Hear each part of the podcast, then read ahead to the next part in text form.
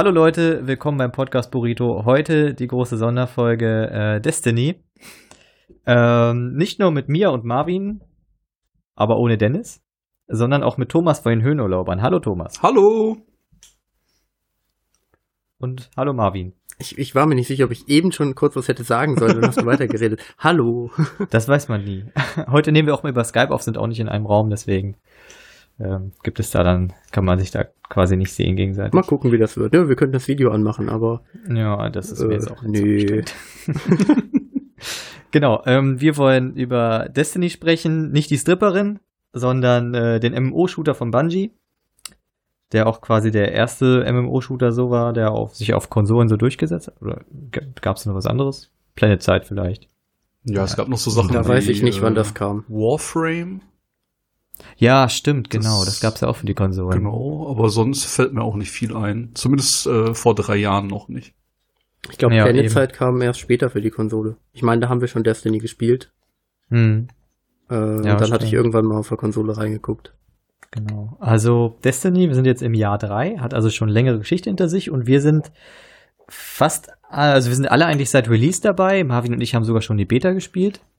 Die gab es damals für Vorbesteller. Es hat auch viel Spaß gemacht da schon und dann wusste man, dass man schon mal nichts falsch machen kann beim Kauf. Und, Wobei ähm, wir natürlich noch gar nicht so sehr begeistert waren danach. Also wir wussten, wir finden es gut, hm, haben man ja wusste nicht aber, so, wo es hingeht, ne? Ja, wir haben, äh, wir hatten ja auch nur eine PS4, die wir uns zusammen gekauft haben, äh, zu Ja. Release, äh, beziehungsweise kurz nach Release für teuer Geld.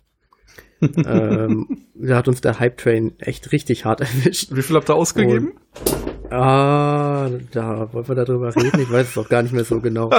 Ah, wir haben aber, glaube ich, 500 ausgegeben. Ah, das nee, ich glaube, es war noch ein bisschen mehr. Ja, aber da waren noch zwei Spiele dabei. Ja, wir hatten diese äh, Four Players Version mit mit Drive Club, welches dann auch Gott. irgendwann ankam. Das war ja noch gar nicht released. nee, das hat irgendwie Zeitpunkt. über Nee, ein genau. Jahr gedauert, bis das ankam. Und Oh. ähm, äh, wir so hatten die Crap. Kamera dabei und die habe ich jetzt bei meiner VR-Brille. Das finde ich ganz gut. Ähm, und wir haben, glaube ich, äh, über 600 Euro bezahlt. Ja, aber wir haben auch dann ein bisschen was wiederverkauft, deswegen. Stimmt. Okay. Ähm, ja, aber wir wussten jedenfalls anfangs gar nicht. Wir haben uns einmal Destiny zu der einen Konsole gekauft und ähm, dann haben wir recht schnell gemerkt, wie geil das Spiel ist äh, und dass wir eigentlich echt gern zusammenspielen würden und haben uns daraufhin dann auch die zweite Konsole und das zweite Spiel gekauft. Das ist sehr Ist gut. heute irgendwie für mich unvorstellbar die Zeit, als wir nur eine hatten. Ja, ne? Also es war aber auch keine lange Zeitspanne. Nee, das stimmt. Destiny kam dann ja recht bald. Ähm, genau, was ist Destiny? Ist äh, von Bungie, den Entwicklern von Halo. Die haben ja vorher exklusiv für die Xbox entwickelt und haben dann das Spiel auch rausgebracht für die PlayStation, auch für die 3 und 4 und auch für die 360 und die Xbox One. Und ähm, Release müsste 2013 gewesen sein. Ja, September 2013. Gut, dass wir Ja. uns äh, vorbereitet haben. Ja, sehr gut. genau. Und wir wollen heute über die verschiedenen äh, quasi Wobei, Add-ons und äh, Zeiten Ich überlege von gerade, ich glaube September sprechen. 2013 kann gar nicht sein, weil da die Konsole noch nicht mal gelauncht wurde. Das muss ein Sehr Jahr gut. später gewesen sein. 14, Moment 14. auf 15, auf 20. 16. 14, 15, Ja, doch, 16. stimmt, stimmt. Also Release Ja, stimmt, war jetzt. 2014 auf jeden Fall, September 2014. Mhm. Ja, Passt klar. dann auch mit Jahr 3.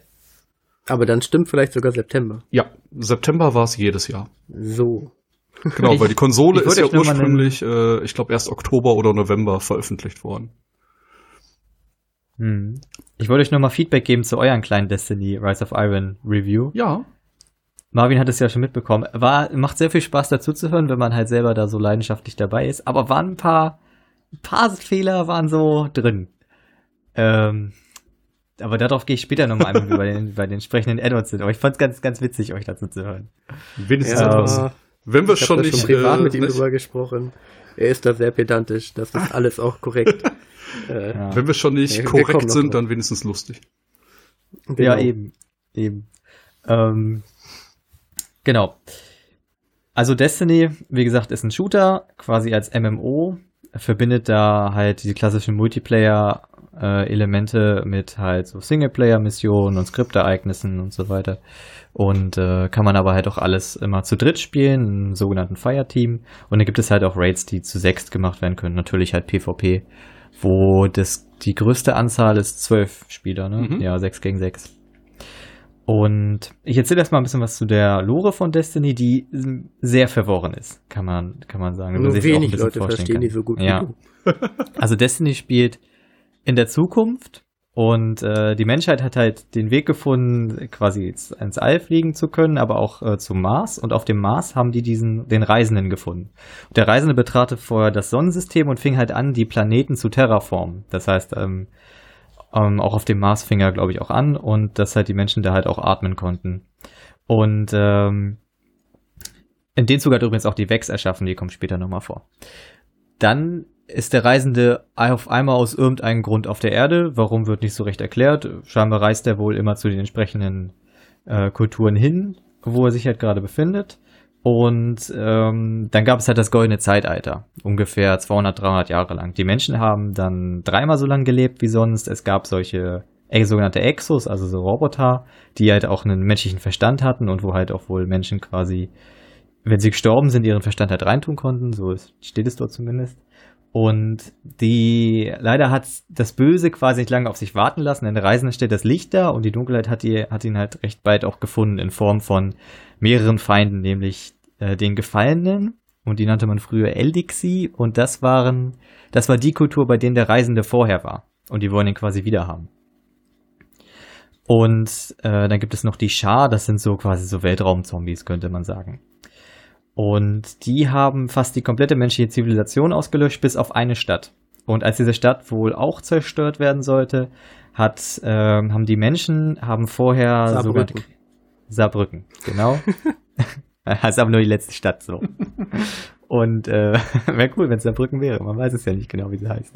Und ähm, die Menschen haben vorher sogenannte Kriegsgeister erschaffen. Das waren sehr mächtige, vernetzte Systeme, die halt auch auf orbitale Kampfsysteme und sowas zugreifen konnten. Und da wird es ein bisschen strittig, weil man das nicht genau weiß. Eventuell hat der Reisende es selber gemacht oder dieser Kriegsgeist hat den Reisenden beschossen. Denn dann hat auf jeden Fall, wurde ein Teil des Reisenden zerstört und äh, dadurch hat er sogenannte Geister freigelassen. Und diese Geister sind quer um die Welt gereist und haben halt vorher gestorbene Soldaten, könnte man sagen, die sogenannten Hüter, halt wiederbelebt. Und einer dieser Hüter ist man. Und muss ja die letzte Stadt da verteidigen. Davon kriegt man allerdings nichts mit. Ich wollte sagen, ist das jemals im Spiel erwähnt worden oder hast du dir die ganzen Grimoire-Karten durchgelesen? Der hat die alle Das- fünfmal gelesen. Okay. Ja, die, ich habe die tatsächlich gelesen, aber ich habe mir auch ein bisschen was angelesen, weil ich es eigentlich ganz spannend fand. Es gibt auch super viel Story dahinter. Ähm, aber ja, die kommt halt nicht im Spiel vor. Wenig. Hatte ja einen etwas holprigen Entwicklungsstart. Was ist da Damals- passiert? ja, ne? Die hatten ja auch irgendwie eine total komplexe Story, die größtenteils dann rausgenommen wurde, weil es dann irgendwie den Spieler nicht so zugänglich war. Schade. genau. Hier Toller ist Anfang. unser Meisterwerk, hat keiner verstanden, dann eben ohne Story. genau. ja, ähm, zum Gameplay. Erzähl doch mal ein bisschen was, Marvin. Ja, wie hat denn, wie hat das tolle Spiel ohne Story überlebt? Durch sein sagenhaftes Gunplay, für welches Bungie ja eigentlich bekannt ist durch Halo. Ähm, und das haben sie tatsächlich geschafft, auf Destiny anzuwenden. Ähm, wir haben, glaube ich, äh, also Marius und ich haben vorher noch keinen Shooter wirklich an der Konsole gespielt, haben immer gesagt, ja, wenn geht das halt am PC. Ich weiß nicht, wie es bei dir da aussieht, Thomas, ob du da vorher schon was Ähm, hattest. überhaupt kein PC-Spieler. Also ich habe quasi seit PlayStation 1 äh, auch alles an der Konsole gespielt. Okay, du warst da also schon eingelebt quasi. Ja. Bei mir war es ja auch so, ich habe ja schon so ein paar kleinere Titel für die PlayStation 3 mal gespielt, ja, dieses Resistance und sowas, das war auch alles sehr cool. Aber es war immer so, okay, die Story ging jetzt acht Stunden. Nach vier Stunden warst du ungefähr drin mit der Steuerung.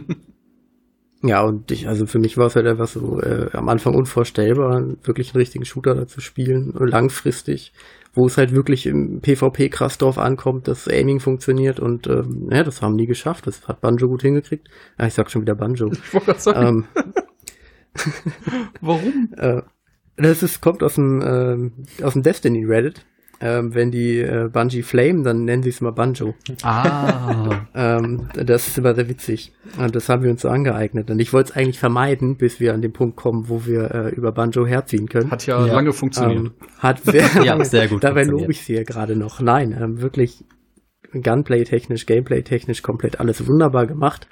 Ähm, und das und äh, der klasse erste Raid haben einen eigentlich bei Laune gehalten, würde ich sagen. ja. Also zum Gameplay kann man halt sagen, wer Halo gespielt hat, findet sich da nicht sehr gut zurecht. Es ist irgendwie diese sehr befriedigende Mischung aus irgendwie Primärwaffe, Sekundärwaffe, also Schrotflinte und Scharfschützengewehr und halt Granaten und irgendwie die Gegner, weil die halt alle so kleine Sondertaktiken haben, halt alle nochmal irgendwie, einige können so ein Schild vor sich erstellen, wo sie ein bisschen heilen, wo man dran vorbeigehen muss. Äh, andere, wenn die sterben, hinterlassen so eine zielsuchende Kugel und die KI funktioniert einfach ganz gut, greift einem auch teilweise von mehreren Seiten an und so, da passiert einfach sehr viel. Hallo Katze. Tja. Komplett am Ausrasten. Immer wenn man aufnimmt. Ja. ja, meine Katze kommt bestimmt gleich noch dazu. Sehr gut. Dann machen wir doch die Kamera an, dann könnt ihr sich zumindest angucken. Ja, Ja, einfach in den Raum reinrichten. ich mache dann einfach eine weiße Wand oder so. Vielleicht kommt da irgendwie was, was die angreifen wollen oder dann springen die dagegen. ähm, Laserpointer. ja, geht. Nee, Moment, das geht nicht, oder? Nee, das geht nicht. ähm, wo sind wir gerade? Gameplay, ähm, Lichtsystem, äh, Marius. Er war gerade noch bei der, ähm, beim Vergleich zu Halo. Dass die Leute es halt gewohnt waren und schnell reingekommen sind. Ja, machen wir noch da lieber weiter. genau. Und man hat immer das Gefühl, irgendwie, man hat die Kontrolle. Also wenn man stirbt, das ist auch so ein bisschen wie bei Dark Souls, da hat man auch das Gefühl, dass es nie so richtig unfair ist. Ist bei, ist halt einfach bei Destiny auch so. Man hat immer das Gefühl, man weiß jetzt, warum man gestorben ist oder es ist halt irgendwie immer fair. Außer man Und wurde von den Architekten eliminiert. Ganz genau. Oder man wird für immer in der Dunkelheit äh, gefangen sein. Ja, genau, das gab's auch immer, ja. Von den Architekten eliminiert, das ist immer so Hammer, wenn irgendwelche Gegner dich so im Nahkampf angreifen, puff, du bist einfach instant tot. Und dann steht es da und du weißt halt überhaupt gar nicht, was passiert ist. Oder so ein Schiff berührt dich oder so. ja, genau. Das ist ein echt ein absoluter Klassiker. Ähm, ja, Lichtsystem und Klassensystem, da können wir mal ein bisschen was zu erzählen. Es gibt halt die drei Klassen, ähm, den Jäger, Warlock und den Titan. Also der Warlock heißt auch im Deutschen Warlock. Was eine überraschend gute Entscheidung ist. Mhm.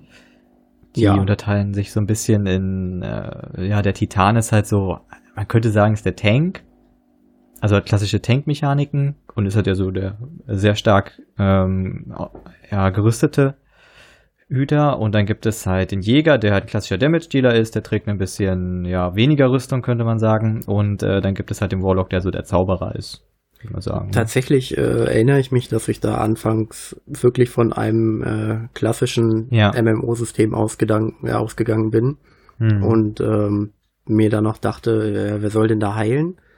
Und ähm, naja, dann nehme ich mal den? Warlock, weil der wahrscheinlich einem Magier am nächsten kommt. Mhm. Äh, hat sich dann schnell herausgestellt, dass das doch nicht ganz so klassisch ist, aber Ja. trotzdem gut umgesetzt.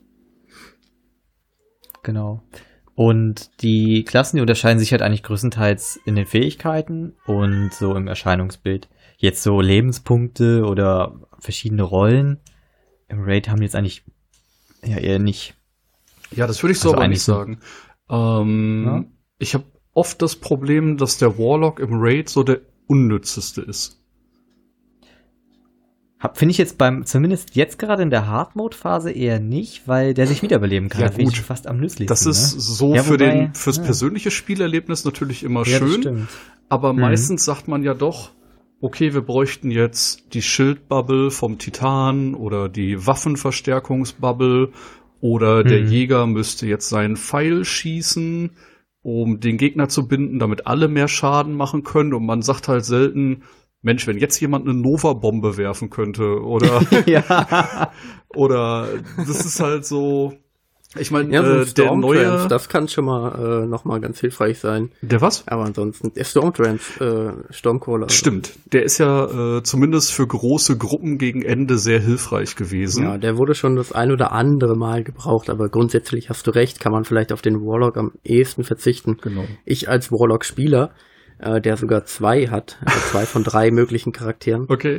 Ähm, ist, ich bin ganz froh darüber, dass äh, Marius spielt hauptsächlich ähm, Hunter und vorher mal Titan, mittlerweile mehr Hunter und auch ansonsten äh, unser ähm, Fireteam bzw. unser Clan besteht auch hauptsächlich aus Titan und Hunter und daher bin ich als einziger Warlock da immer ganz froh, dass niemand sagt, hey, wir brauchen nicht unbedingt noch einen. Die Katze ist nicht begeistert von deiner Entscheidung. Ja, ich, nicht so meine, ich weiß nicht, was die spielt, bist. aber anscheinend äh, kein Warlock. Genau, nur um das aufzuklären, äh, man hat quasi äh, mit dem Account die Möglichkeit, drei Charaktere sich zu erstellen. Und die meisten sagen dann natürlich, okay, wenn ich drei Klassen zur Auswahl habe, mache ich mir einen Titan, einen Hunter, einen Warlock und wechsle immer ein bisschen hin und her. Ja, die Ähm, meisten machen das so. Ich kenne aber auch Leute, die haben äh, drei Titans, nicht? damit sie da äh, Ja. schnellstmöglich Gear sammeln können und äh, schneller aufleveln können und so weiter und so fort. Also, Ich finde es mittlerweile gar nicht mehr so notwendig, weil es echt schnell geht mit Gear bekommen und Ja. äh, Lichtlevel steigern. Äh, Gerade zu Vanilla und Dark Below äh, war das schon echt ein Vorteil, wenn man zweimal den gleichen Charakter hatte. Nachteil allerdings, ich konnte mir nie eine Platin-Trophäe holen, weil ich nie den Erfolg äh, für äh, Titan äh, Spec quasi komplett aufleveln äh, bekommen habe oder bekommen konnte, weil ich halt keinen Titan hatte. ja, okay. Aber das ist ja Extra auch eine persönliche. Ja, es gibt pro, also wenn du jeweils die drei äh, Startsachen komplett ausarbeitest, also beide Fokusse komplett auflevelst, dann kriegst du eine Trophäe dafür. Ah, okay, das habe ich beim Warlock wohl noch nicht gemacht. Genau. Deswegen, also da gibt's quasi dann äh, in Summe drei Trophäen und die sind dann natürlich notwendig für die Platin-Trophäe. Okay.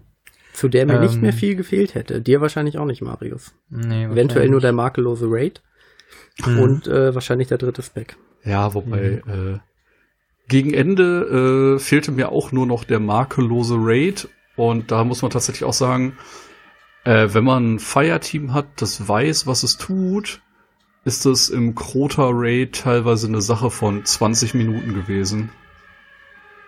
Ich kann mir auch nicht vorstellen, dass es jetzt mittlerweile, wenn man so einen alten Raid nochmal spielt, äh, muss man da doch eigentlich locker alles überleben können. Ja. Wenn man sich nicht völlig blöd anstellt. Nee, eigentlich schon. Aber ich, äh, das Witzige ist, äh, wir hatten uns dann irgendwie vorgenommen, das zu machen.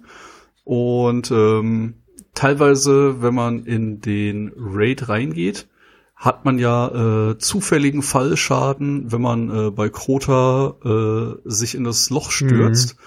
Ja. Und wir hatten tatsächlich so ein Glück, dass wir mit sechs Mann rein sind. Und die ersten drei Versuche konnten wir jeweils neu starten, weil einer schon tot unten angekommen ist. Wo wir uns auch so dachten, das kann doch jetzt nicht euer Ernst sein. Aber Ja. naja. Verrückte Idee, aber man hätte ja auch nur einen reinschicken können und wenn er überlebt, joinen die anderen einfach. Nein. Oder zählt das dann nicht? Nee, ich Müssen die glaube. ja nicht wiederbelebt werden? Die müssen auch wiederbelebt werden dann. Ich glaube, genau. Die Ah. joinen ja tot. Also du musst tatsächlich Stimmt. die ganze Zeit zusammen unterwegs sein. Ja, na gut. Jo. Okay, jetzt kommen wir zu einem Punkt, äh, wo Marvin und ich sehr lange gebraucht haben, um das wieder auf die Reihe zu kriegen, wie das überhaupt funktioniert hat. Deswegen fragen wir jetzt einfach direkt dich, Thomas. Wie lieb funktioniert das Lichtsystem früher? Ich habe keine Ahnung. ich weiß es wirklich nicht mehr. Ähm, Also, man hat bis Level 20 gelevelt. genau.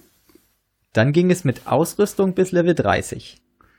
Genau, genau. Man konnte quasi äh, standardmäßig von 1 bis 20 den Charakter leveln und alles, was danach gekommen ist, ist über den Lichtwert der Rüstung gegangen. Damals gab es, glaube ich, noch keinen Lichtwert für die Waffen, oder? Ich meine Oh, das- nicht. Da waren wir, da waren wir uns nicht einig, wie das ablief. Ich glaube tatsächlich, es waren zu dem Zeitpunkt noch nur die Rüstungen. Und äh, die hingen dann davon ab, wie weit man kommt, weil den besten Rüstungswert hat man natürlich nur im äh, Raid bekommen. Hm. Und da da halt äh, immer random Loot gedroppt ist, hatte ich wirklich viele, viele, viele, viele Bekannte, die äh, immer 29,5 waren, mehr oder weniger, weil dann immer das Ja. eine Item fehlte, um die 30 zu erreichen. Also ich Ja. glaube, gerade in Vanilla und in Dark Below war das wirklich Maximum an Lichtlevel ja auch eigentlich ein Mythos. Es Ja. hat halt niemand ganz erreicht. Genau, es gab halt immer Stimmt. diese, nicht, ein Prozent aller Spieler haben es wohl geschafft, weil bei denen dann endlich der Helm oder der Brustschutz oder sonst was gedroppt ist. Aber äh, die meisten haben halt das siebte Paar Stiefel oder sonst irgendwas bekommen. Und äh, ja, da ist man tatsächlich lange, lange Zeit nicht hingekommen. Ja, Ja. da sind wir ja schon beim Random Loot, äh, den man da mal ansprechen könnte. Ja. Der wunderbare, man weiß nie genau, was man bekommt und äh, kann eigentlich gar nicht so richtig farmen, äh, wo viele sich immer drüber aufregen. Und da, da man ja nicht nur ähm, die Rüstung oder eine Waffe bekommt, sondern man in dem Loot-System auch äh, die sogenannten Engra äh, Engramme bekommen konnte, was quasi Datenpakete sind, äh, die man dann äh, im, im Turm, in dem, glaube ich, noch nicht angesprochenen Social Hub, äh, von einem Herrn, äh, äh, wie heißt es nochmal? Kryptarch. Äh, ja, vom Kryptarchen, aber wie heißt es, wenn er die öffnet? Kryptisieren? Entkryptisieren? Ja, ganz genau. analysieren. Ähm, naja, kann man sich halt aus den Engrammen dann äh, ein Rüstungsteil oder ein, äh, eine Waffe oder äh, was konnte man noch bekommen? Man, konnte man, man kann Shader rauskriegen, auch ähm, Ja, äh, aber auch Lichtpartikel, wenn man Pech hat.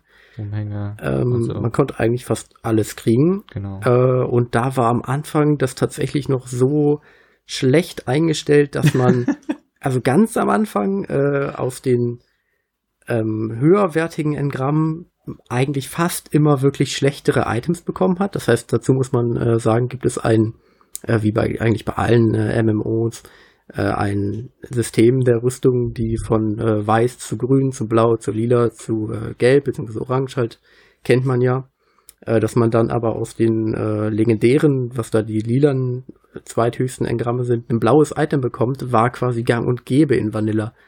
Äh, was halt für einen Random Loot echt katastrophal war und man wirklich sich über Loot noch gefreut hat. Auf der einen Seite gut, auf der anderen Seite schlecht. Ja, das Beste, du hast dich so unfassbar gefreut, wenn mal ein lila Engramm gefallen ist, ne? Und dann kam Und dann so- Blaues. Seltsame Münze. Ja, oder das. Ach ja. Äh, Ähm, Und dann, dann vor allem, dann korbt dich die seltsame Münze ja auch noch, indem du am Anfang vielleicht ein paar davon hattest. Und dann gab es ja, es gibt ja einmal in der Woche diesen, diesen Händler. Ähm, oh, da kommen wir ja schon auf was zu sprechen jetzt. ja, Bitte fahr fort. ja, ich, das, ich habe das, ich hab das Gefühl, es hat jetzt hier gerade reingepasst. Es gibt einmal in der Woche, gibt es einen Händler zur, der ist halt immer am Wochenende von Freitag bis Sonntag. Und bei Nee, dem kann man. Sonntag vom, ja gut, also eigentlich Ja. Freitag 48 Stunden ab Freitag Vormittag, also Sonntag haut er schon wieder ab.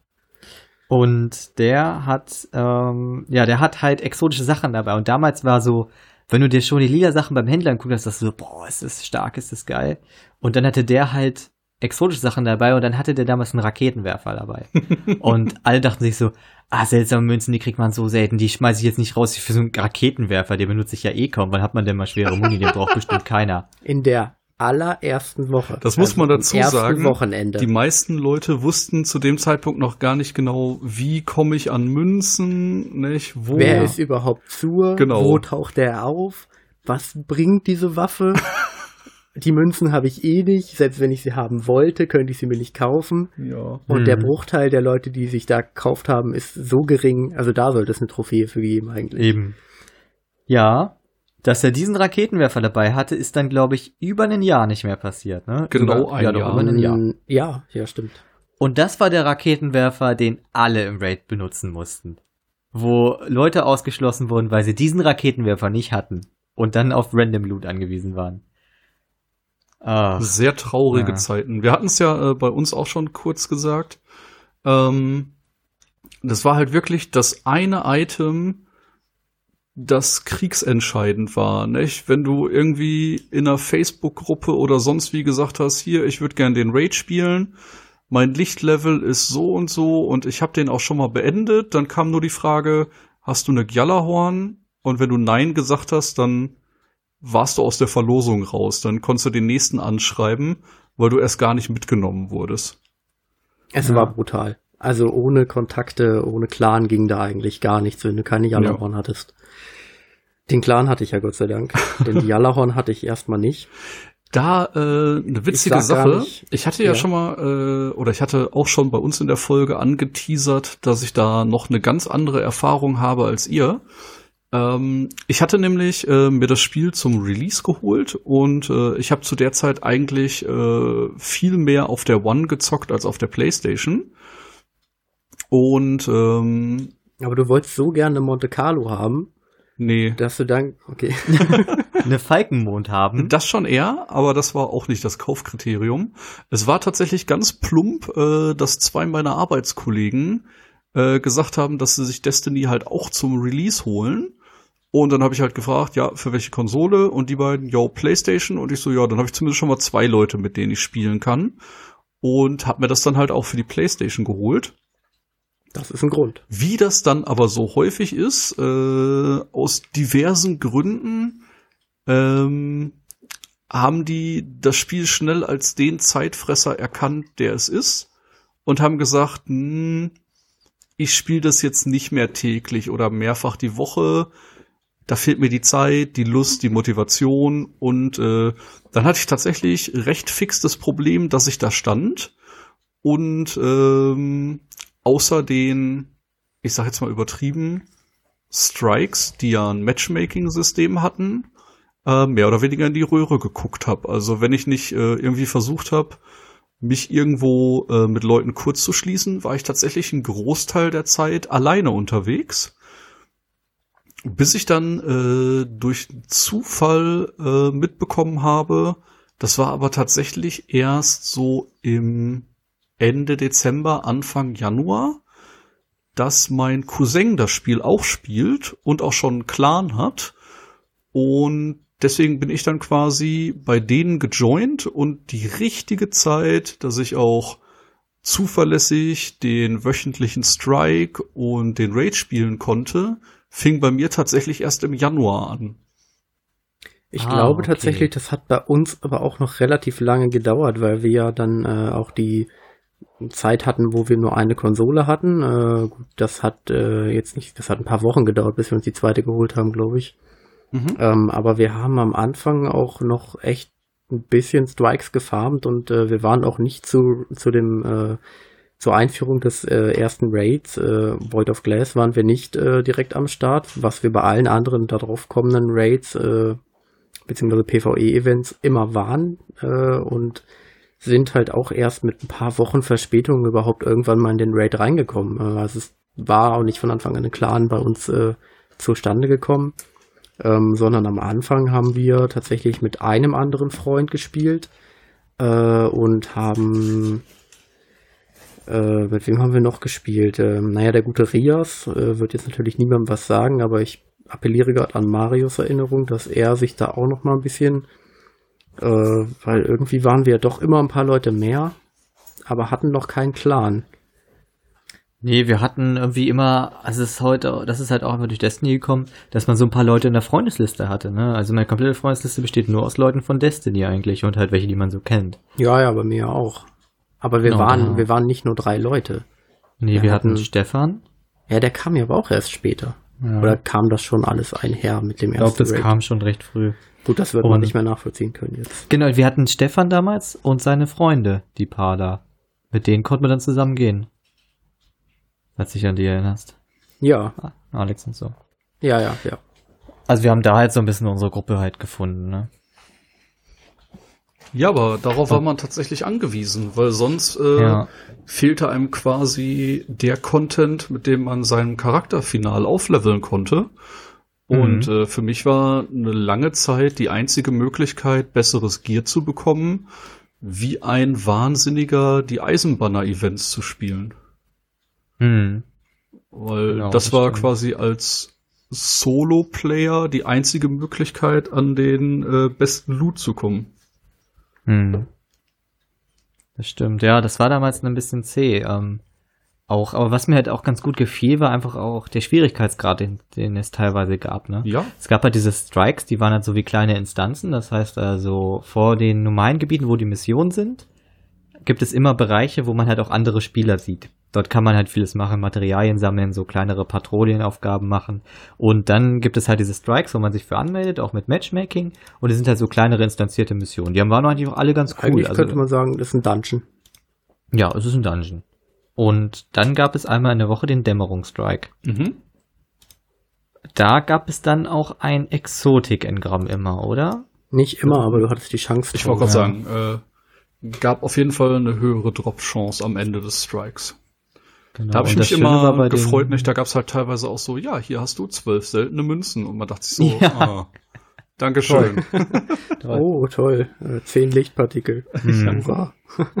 Und ähm, die waren halt sehr, sehr knackig am Anfang noch. Ich weiß, den ersten, den wir gemacht haben, der das Besondere bei diesen Dämmerungsstrikes ist, wenn man, wenn die Gruppe stirbt, fängt man von vorne an. Es gibt kein, keine Checkpoints. Damals war das so, muss man Damals dazu sagen. Man genau. ist quasi einfach zurückgeschickt worden in den Orbit, sei es beim Endboss gewesen und du bist gestorben, raus aus dem Ding und komplett von vorne. Fand und ich eigentlich super. Ja. Ja, ich auch. Wir kommen auf die äh, Casualisierung noch zu sprechen. genau. Ähm, früher war alles besser, das gute alte Vanilla. Ja. Das gilt ähm, wohl einfach bei jedem Spiel. ja, bei dem, und bei diesem Dämmerungsstrike, was du, da gab es halt so ein sogenanntes Entflammen. Es gab halt mehrere verschiedene Schadensarten, also Arcus, Solar und Leere. Und ähm, die waren ja, dann halt vielleicht verstärkt. Ähm, an der Stelle mal kurz erwähnen, dass diese drei Schadensarten sich durch das ganze Spiel durchziehen. Das sind quasi auch die Spezialisierungen, die die einzelnen äh, Charakterklassen haben. Äh, das sind auch die Schilde, die die Gegner teilweise haben. Und das sind ähm, Schadensboni, die halt quasi auf den Waffen drauf sind. Dass sich alles so ein bisschen ausspielt und gegenseitig noch so ein bisschen kontern kann. For genau. fun. Und dann gab es dann sogenannte Entflammen. Das heißt also, die Gegner, die haben immer eine Schadensart gemacht und die war halt sehr, sehr stark verstärkt. Das heißt, dass die teilweise einfach gewonnen-hitted haben, wenn das irgendwie Sniper waren oder sowas. Und wenn man dann seinen ersten Dämmerungsstrike gemacht hat, musste man halt da wirklich so Meter für Meter vorgehen. Keiner durfte irgendeinen Fehler machen, denn bis zum Beleben gab es da, glaube ich, auch einen, einen Timer. Und ähm, ja, das hat man eigentlich immer mit irgendwelchen so Schießtaktiks gemacht. Irgendwie dann gab es halt bei dem ersten Dämmerungsstrike, den wir gemacht haben, das war hier Sepix Primus. hast du dich auch noch dran, Thomas. Mhm. Und da hat man sich dann in den Raum, wo so die ersten Gegnerwellen kamen, übrigens ein großer Bestandteil des Spiels, mit dem Geist wohin zu gehen, der muss irgendwas eine Tür öffnen und in der Zeit wehrt man Gegnerwellen ab. Ähm, und da musste man sich dann so in so einem Graben verstecken und dann ist immer nur rausgegangen, hat so einen Schuss abgegeben, ist wieder zurück. Hat irgendwie so für eine Stelle so eineinhalb Stunden gebraucht. Aber es war geil, als man es dann geschafft hat. Ja. Das war noch ein richtiges Erfolgserlebnis. Und bekommen hat man trotzdem nie was richtig Gutes. Nee. Das stimmt. Aber man hat es irgendwie gemacht, um es zu schaffen. Ja, klar, muss einen ja auch irgendwie bei Laune halten. Ne? Das war halt so, das sind halt, ist halt eine der Aufgaben, die wöchentlich zurückgesetzt waren. Wenn man jetzt nicht Muss ich aber auch ganz halt ehrlich sagen, äh, wo du gerade zurückgesetzt sagst, äh, am Dienstag ist quasi bei Destiny immer der Reset-Tag. Also man kann äh, jede Belohnung einmal in der Woche abgreifen. Das heißt, du kriegst pro Charakter, also maximal dreimal, äh, den Loot aus dem Dämmerungsstrike. Du kriegst dreimal den Loot aus dem Raid. Und äh, dienstags, je nach Sommer- oder Winterzeit um 10 oder 11, wird das Ganze wieder zurückgesetzt. Es wird ein anderer Strike ausgesucht und man kann quasi wieder äh, die Sachen neu farmen. Sehr gut, dass du sagst. Ja, aber bei uns war so Bei uns war es teilweise wirklich so, nicht? Ähm, klar, wenn man die Erfahrung hat, wenn man die hochgelevelten Charaktere hat, ähm, dann ist ein Strike, für den man beim ersten Mal sechs, sieben, acht, neun Stunden gebraucht hat, irgendwann so eingespielt, dass du den äh, in einer halben, dreiviertel Stunde beenden konntest. Und äh, das war tatsächlich Dienstagabends so Konsole an, geguckt, wer alles im Clan online ist und dann dreimal Atheon, dreimal Krota zu einem späteren Zeitpunkt. Also das waren so die ersten Sachen, die man Dienstagabends gemacht hat. Erstmal drei Stunden Raid gespielt, um das schon mal abzuhaken. Ja, erstmal ja. gucken, dass man einmal durchkommt und wenn man es dann soweit drauf hat, mit den Twinks noch hinterher. Genau. Ja, und so hat sich das dann gestaltet. Es war immer ein bisschen weiter, ein bisschen höher gekommen, hat sich immer über jedes Stück Loot gefreut. Puh. Was war denn so eure erste Exotik? Ähm, Ich überlege gerade, wie sie äh, richtig heißt. Also Exotik sind so die seltenste Waffenstufe und man oder Rüstungsstufe und man kann nur eine davon tragen, ein Rüstungsteil und eine, eine Waffe. Ähm, bei mir war's und da habe ich mich auch super drüber gefreut. Ich habe im PvP eine Monte Carlo bekommen, also ein Automatikgewehr. Und das war wirklich ganz am Anfang. Da hatten wir Ja. noch nicht zwei Konsolen. Ja, Ich erinnere mich noch, dass du gespielt hast und ich war bei meiner Freundin und äh, auf einmal bekam ich eine WhatsApp-Nachricht, in der nur dieses Bild äh, der Monte Carlo im Loot-Bildschirm äh, vom PvP-Event war und ich dachte nur so, das darf doch nicht wahr sein. ich habe mich so Mistkerl. todes gefreut über dieses Ding. Das Und ich meine, gut, dass die nicht, dass die nicht brauchbar war oder nie Ja. besonders gut war, okay, aber nicht hervorragend, das konnte da noch keiner ahnen, aber ich war echt neidisch auf das Ding. Ja. Das ist auch echt cool. Und Thomas kann es nicht erinnern? Äh, ich schau gerade nach. Äh, ich glaube, es war die Bad Juju. Ah, okay. Also das äh, schlechte Karma war meine Ja. erste Exo-Waffe. Und ähm, die habe ich dann auch tatsächlich, ich möchte nicht übertreiben, aber bestimmt einen Monat nur gespielt. Also, wenn man sich mit dem cool Ding eigentlich. angefreundet hat, äh, mit diesen Stoßschüssen, die die hatte, ich bin dann irgendwann auch im PvP ganz gut damit zurechtgekommen und äh, ich habe die wirklich sehr, sehr viel gespielt. Ja, auch keine schlechte Waffe. Nee, nee, nee. Musste man sich zu dem Zeitpunkt halt mit arrangieren. Genau. Hm. Ähm, bei mir war die erste Exotik ähm, das Maschinengewehr extrem guter Rat. Mhm. oh Gott. Ähm, damals ähm, quasi die Rückstoßwaffe äh, des Todes. Völlig unbrauchbar. Nach den ersten drei Schüssen ging das Ding senkrecht in den Himmel hoch äh, und die landete dann auch ziemlich schnell äh, im Safe. Ja. Äh, ha- hat Bungie, in dem Fall sage ich, hat Banjo dann auch relativ schnell eingesehen und dann kam mit irgendeinem der ersten Patches, wurde die auch schon äh, etwas äh, entschärft, was diesen Rückstoß anging. Aber wirklich gut wurde sie dann eigentlich doch nie.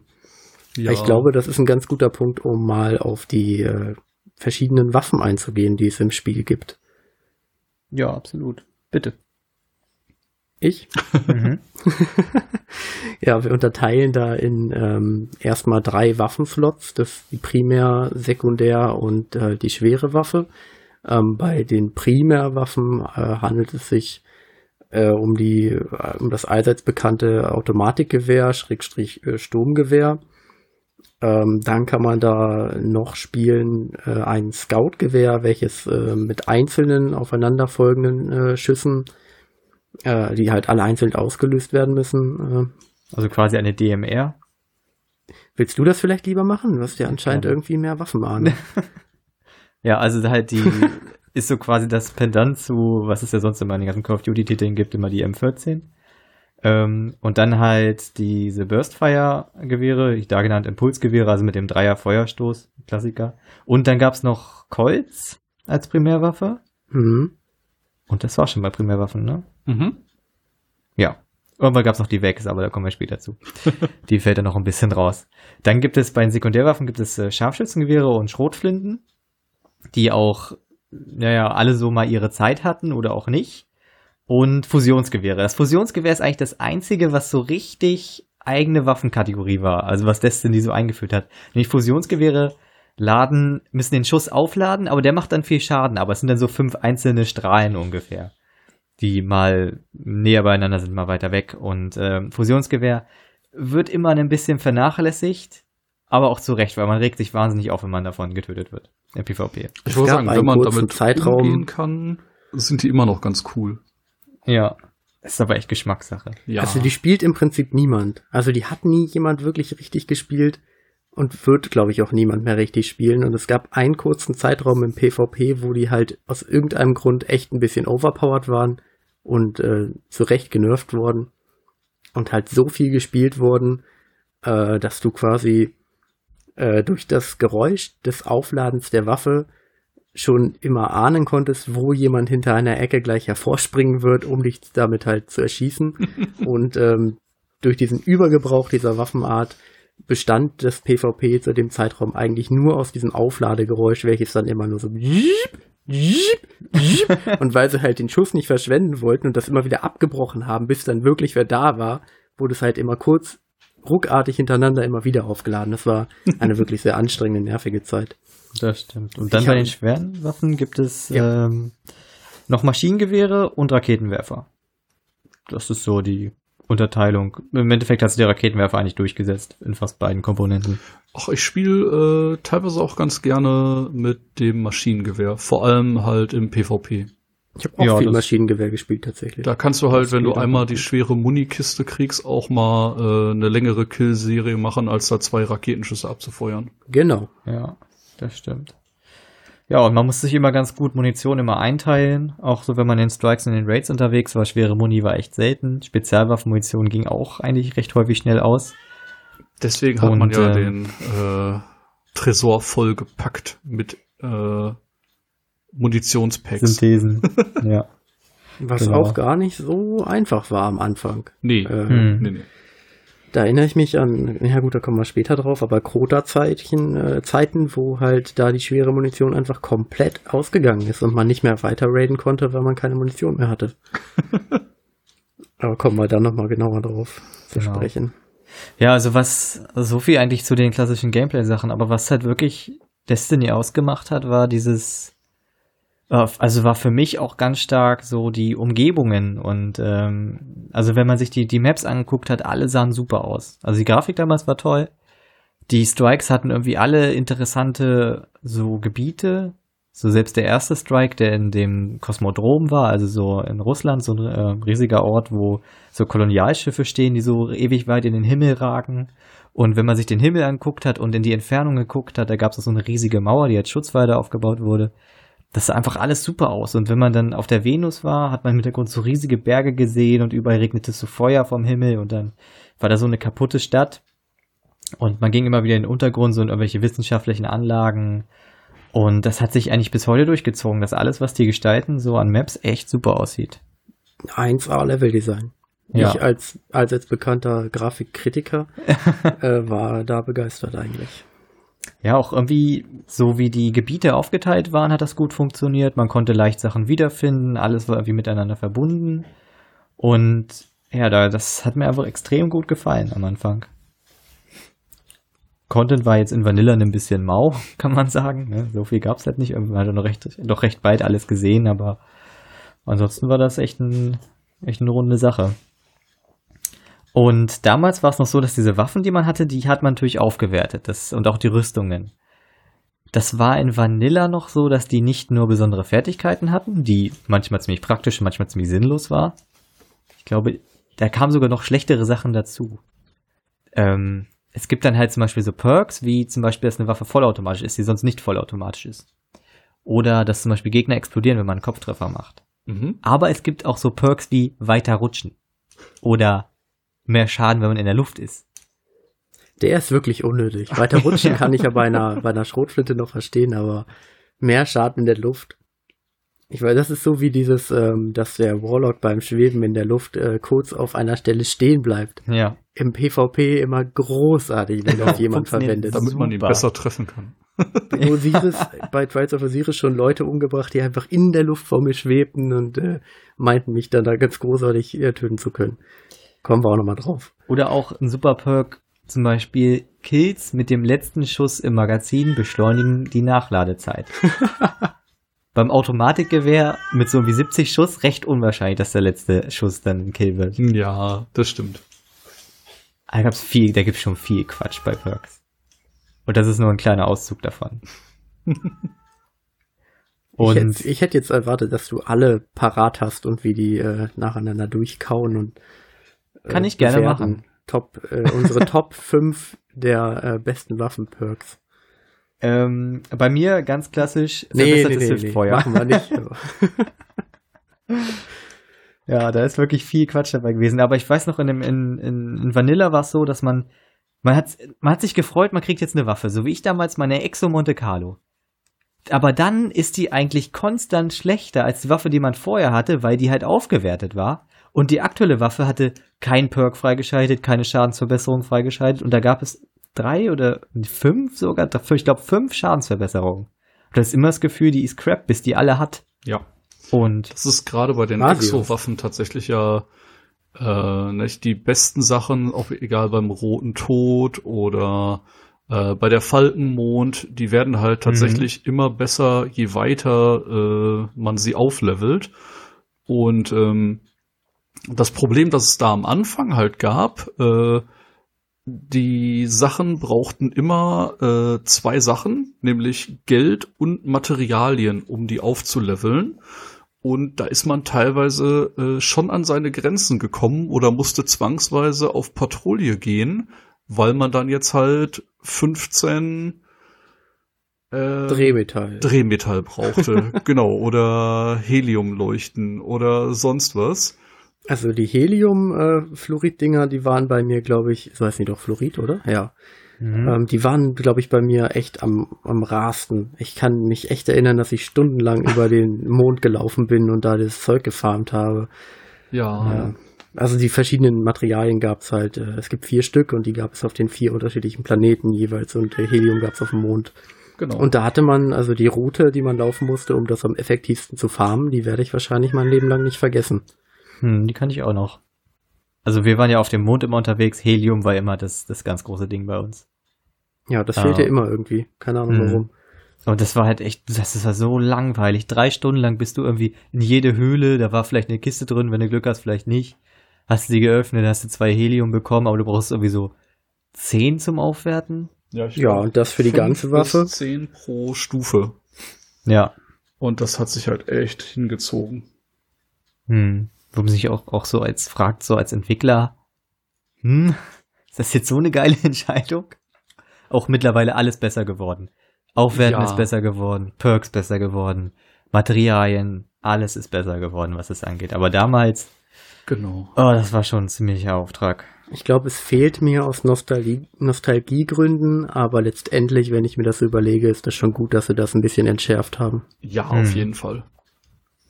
Was damals auch noch ganz cool war in der englischen Fassung, da wurde der, der Geist wurde von äh, Peter Dinklage gesprochen, von Game of Thrones. Mhm. Deswegen liebevoll genannt Dinkelbot.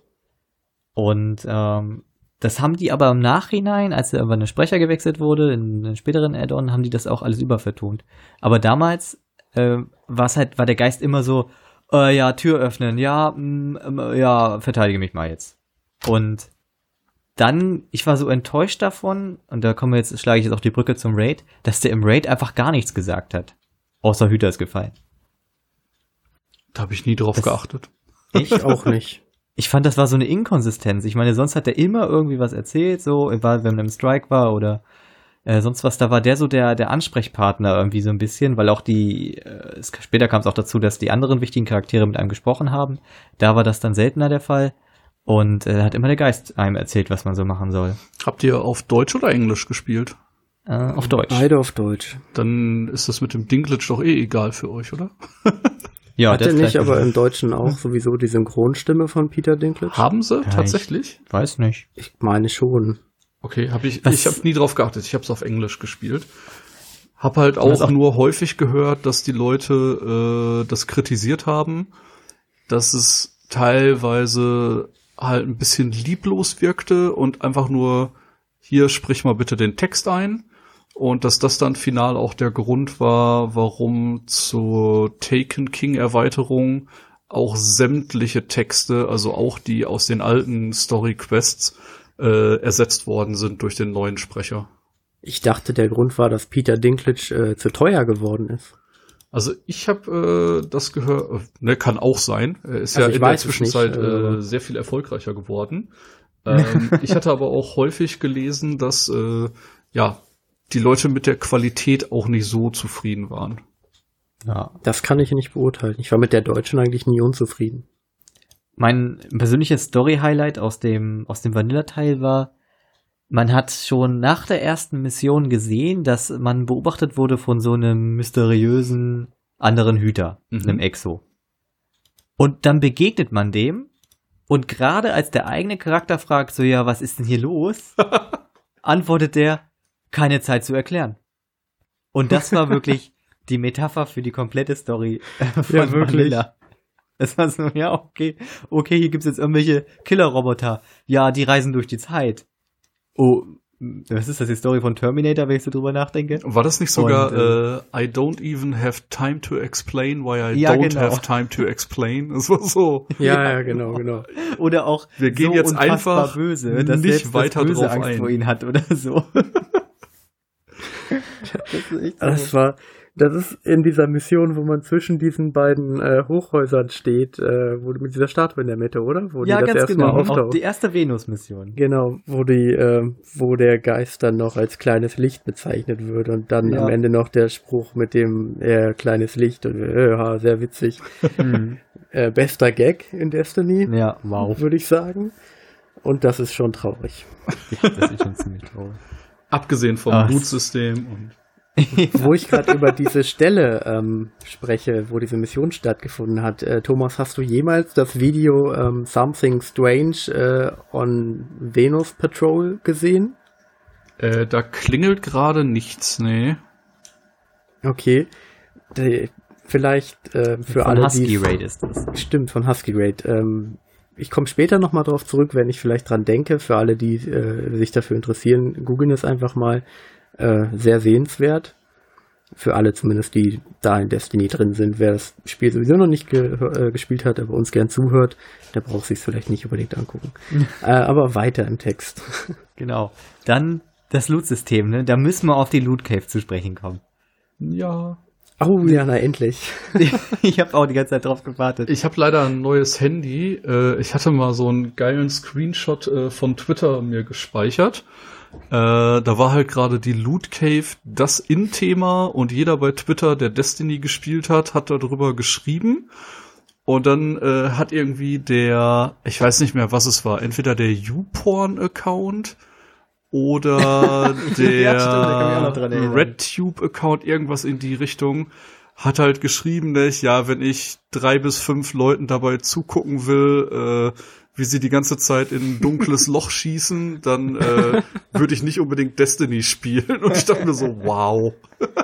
Ah, sehr gut. Ich glaube, das war das erste Destiny-Phänomen, was irgendwie über das Spiel hinausging und äh, so ein bisschen viral gegangen ist, zumindest so ein bisschen Ja. in der Ja. Reddit-Szene, Twitter und alles, was ein bisschen Gaming angeht. So, so, Hm. Bungie, get your shit together. Äh, ja, Die Leute haben einfach Stunden da verbracht und ähm, Gramme noch und nöcher gefarmt. Ich glaube, wir müssen es einmal erklären, was da genau passiert ist. Ähm, Ja, also normalerweise, wenn man über die Karte fährt, äh, gibt's immer bestimmte Respawn-Zeiten. Das heißt, du kannst irgendwo hinfahren, Gegner töten und wenn du dann weit genug entfernt bist, taucht der Gegner an der Stelle quasi wieder auf. Und äh, ja, durch irgendeine unglückliche Programmierung war die Respawn-Zeit äh, dort einfach sehr, sehr gering, dass man wirklich mit ganz wenig äh, Zeitaufwand immer wieder Gegner töten konnte, die dann aber auch noch überproportional viel Loot gedroppt haben. Eigentlich, wenn ich so drüber nachdenke, komplett absurd. Warum droppen ausgerechnet diese paar Gegner überdurchschnittlich guten Loot? Warum kommen die so schnell aus dieser Höhle immer wieder rausgelaufen?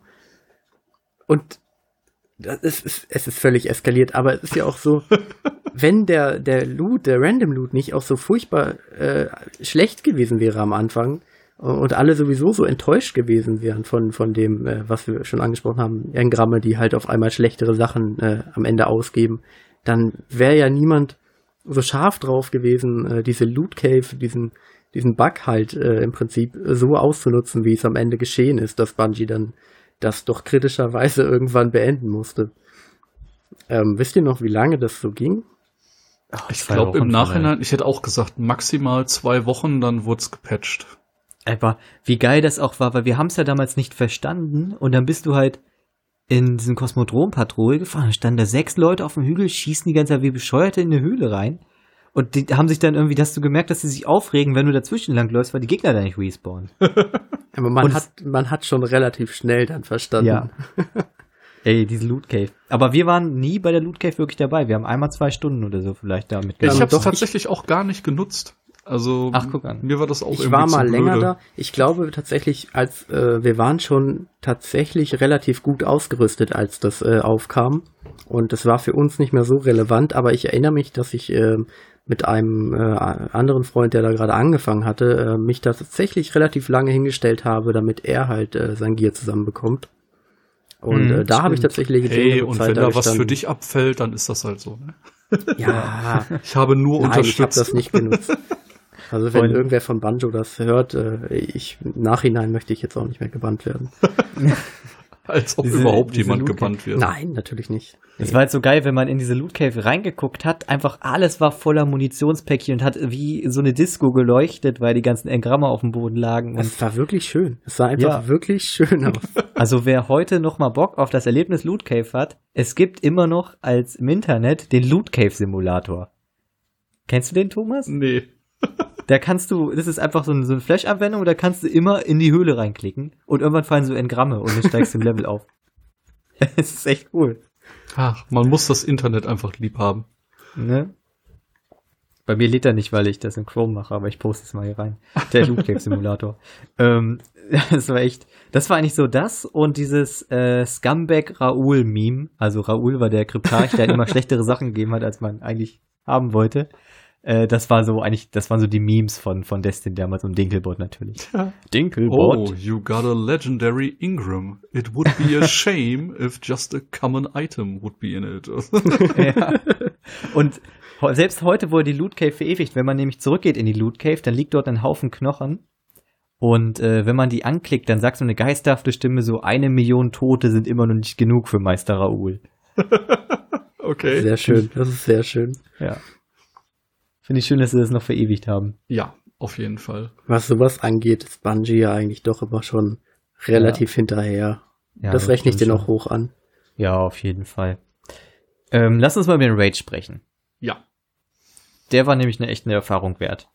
das stimmt. Ich hatte leider, was heißt leider, äh, aufgrund der bereits erwähnten Zeitverzögerung, dass ich halt erst äh, so ab Januar eine richtige Spielgruppe hatte, ähm, war der Raid für mich nicht die Erfahrung wie die, die danach gekommen sind, weil quasi schon jeder wusste, was gemacht werden muss. Also ich bin quasi mit fünf Leuten rein und das war dann mehr wie so eine Führung, als irgendwas noch selber zu entdecken.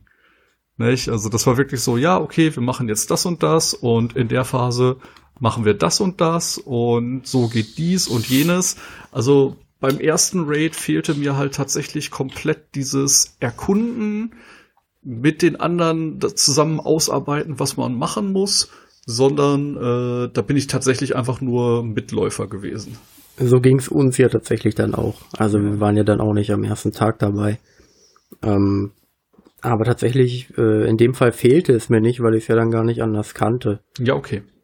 Ist nur im Nachhinein, nicht, äh, wenn ich bedenke, wie großartig das dann bei Crota oder auch bei ähm, dem Taken King Raid war, da haben wir halt wirklich vorher gesagt, okay, nicht, äh, wir sind zwölf Leute im Clan, wer von euch hat wann Zeit?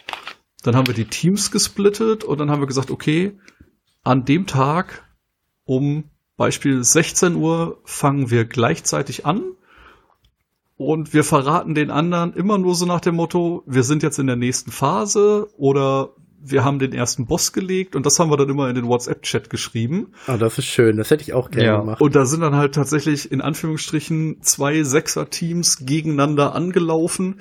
Und äh, das war halt für alle das erste Mal, dass die den Raid gespielt haben. Und dann war es halt tatsächlich so, nicht? Okay, was muss ich jetzt hier machen? Und während ein paar Sachen sich noch ganz äh, einfach erklärt haben, standst du dann plötzlich da und hast alleine bei der Schiffsphase plötzlich irgendwie eine halbe Stunde verschwendet, bis endlich alle sechs Mann auf der anderen Seite waren, um diese scheiß äh, Sprungpassage hinter sich zu bringen. Oh Gott, ja. Aber reden wir, glaube ich, jetzt vom dritten Raid, wenn ich das, wenn ich dich richtig verstehe. Genau, also ich bin jetzt gerade äh, bei Taken King, genau da hatten wir das so gemacht. Ah, okay, Hm. sehr schön.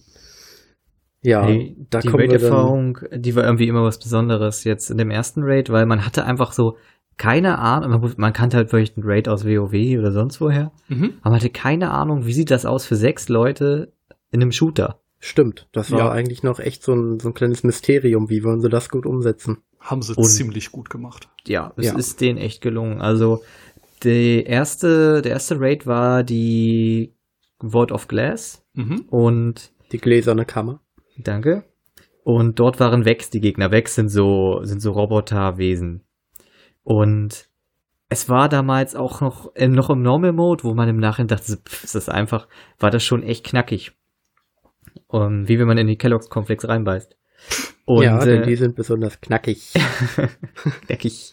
Und schon allein die Öffnung war ganz cool, weil man hat sich halt in drei Zweierteams aufgeteilt, muss sich in so einen Kreis stellen und dann hat sich so eine Säule in der Mitte aufgebaut und währenddessen musste man Gegner abwehren und wenn bestimmte Gegner in dem Kreis kamen, haben die halt diese Säule wieder abgebaut.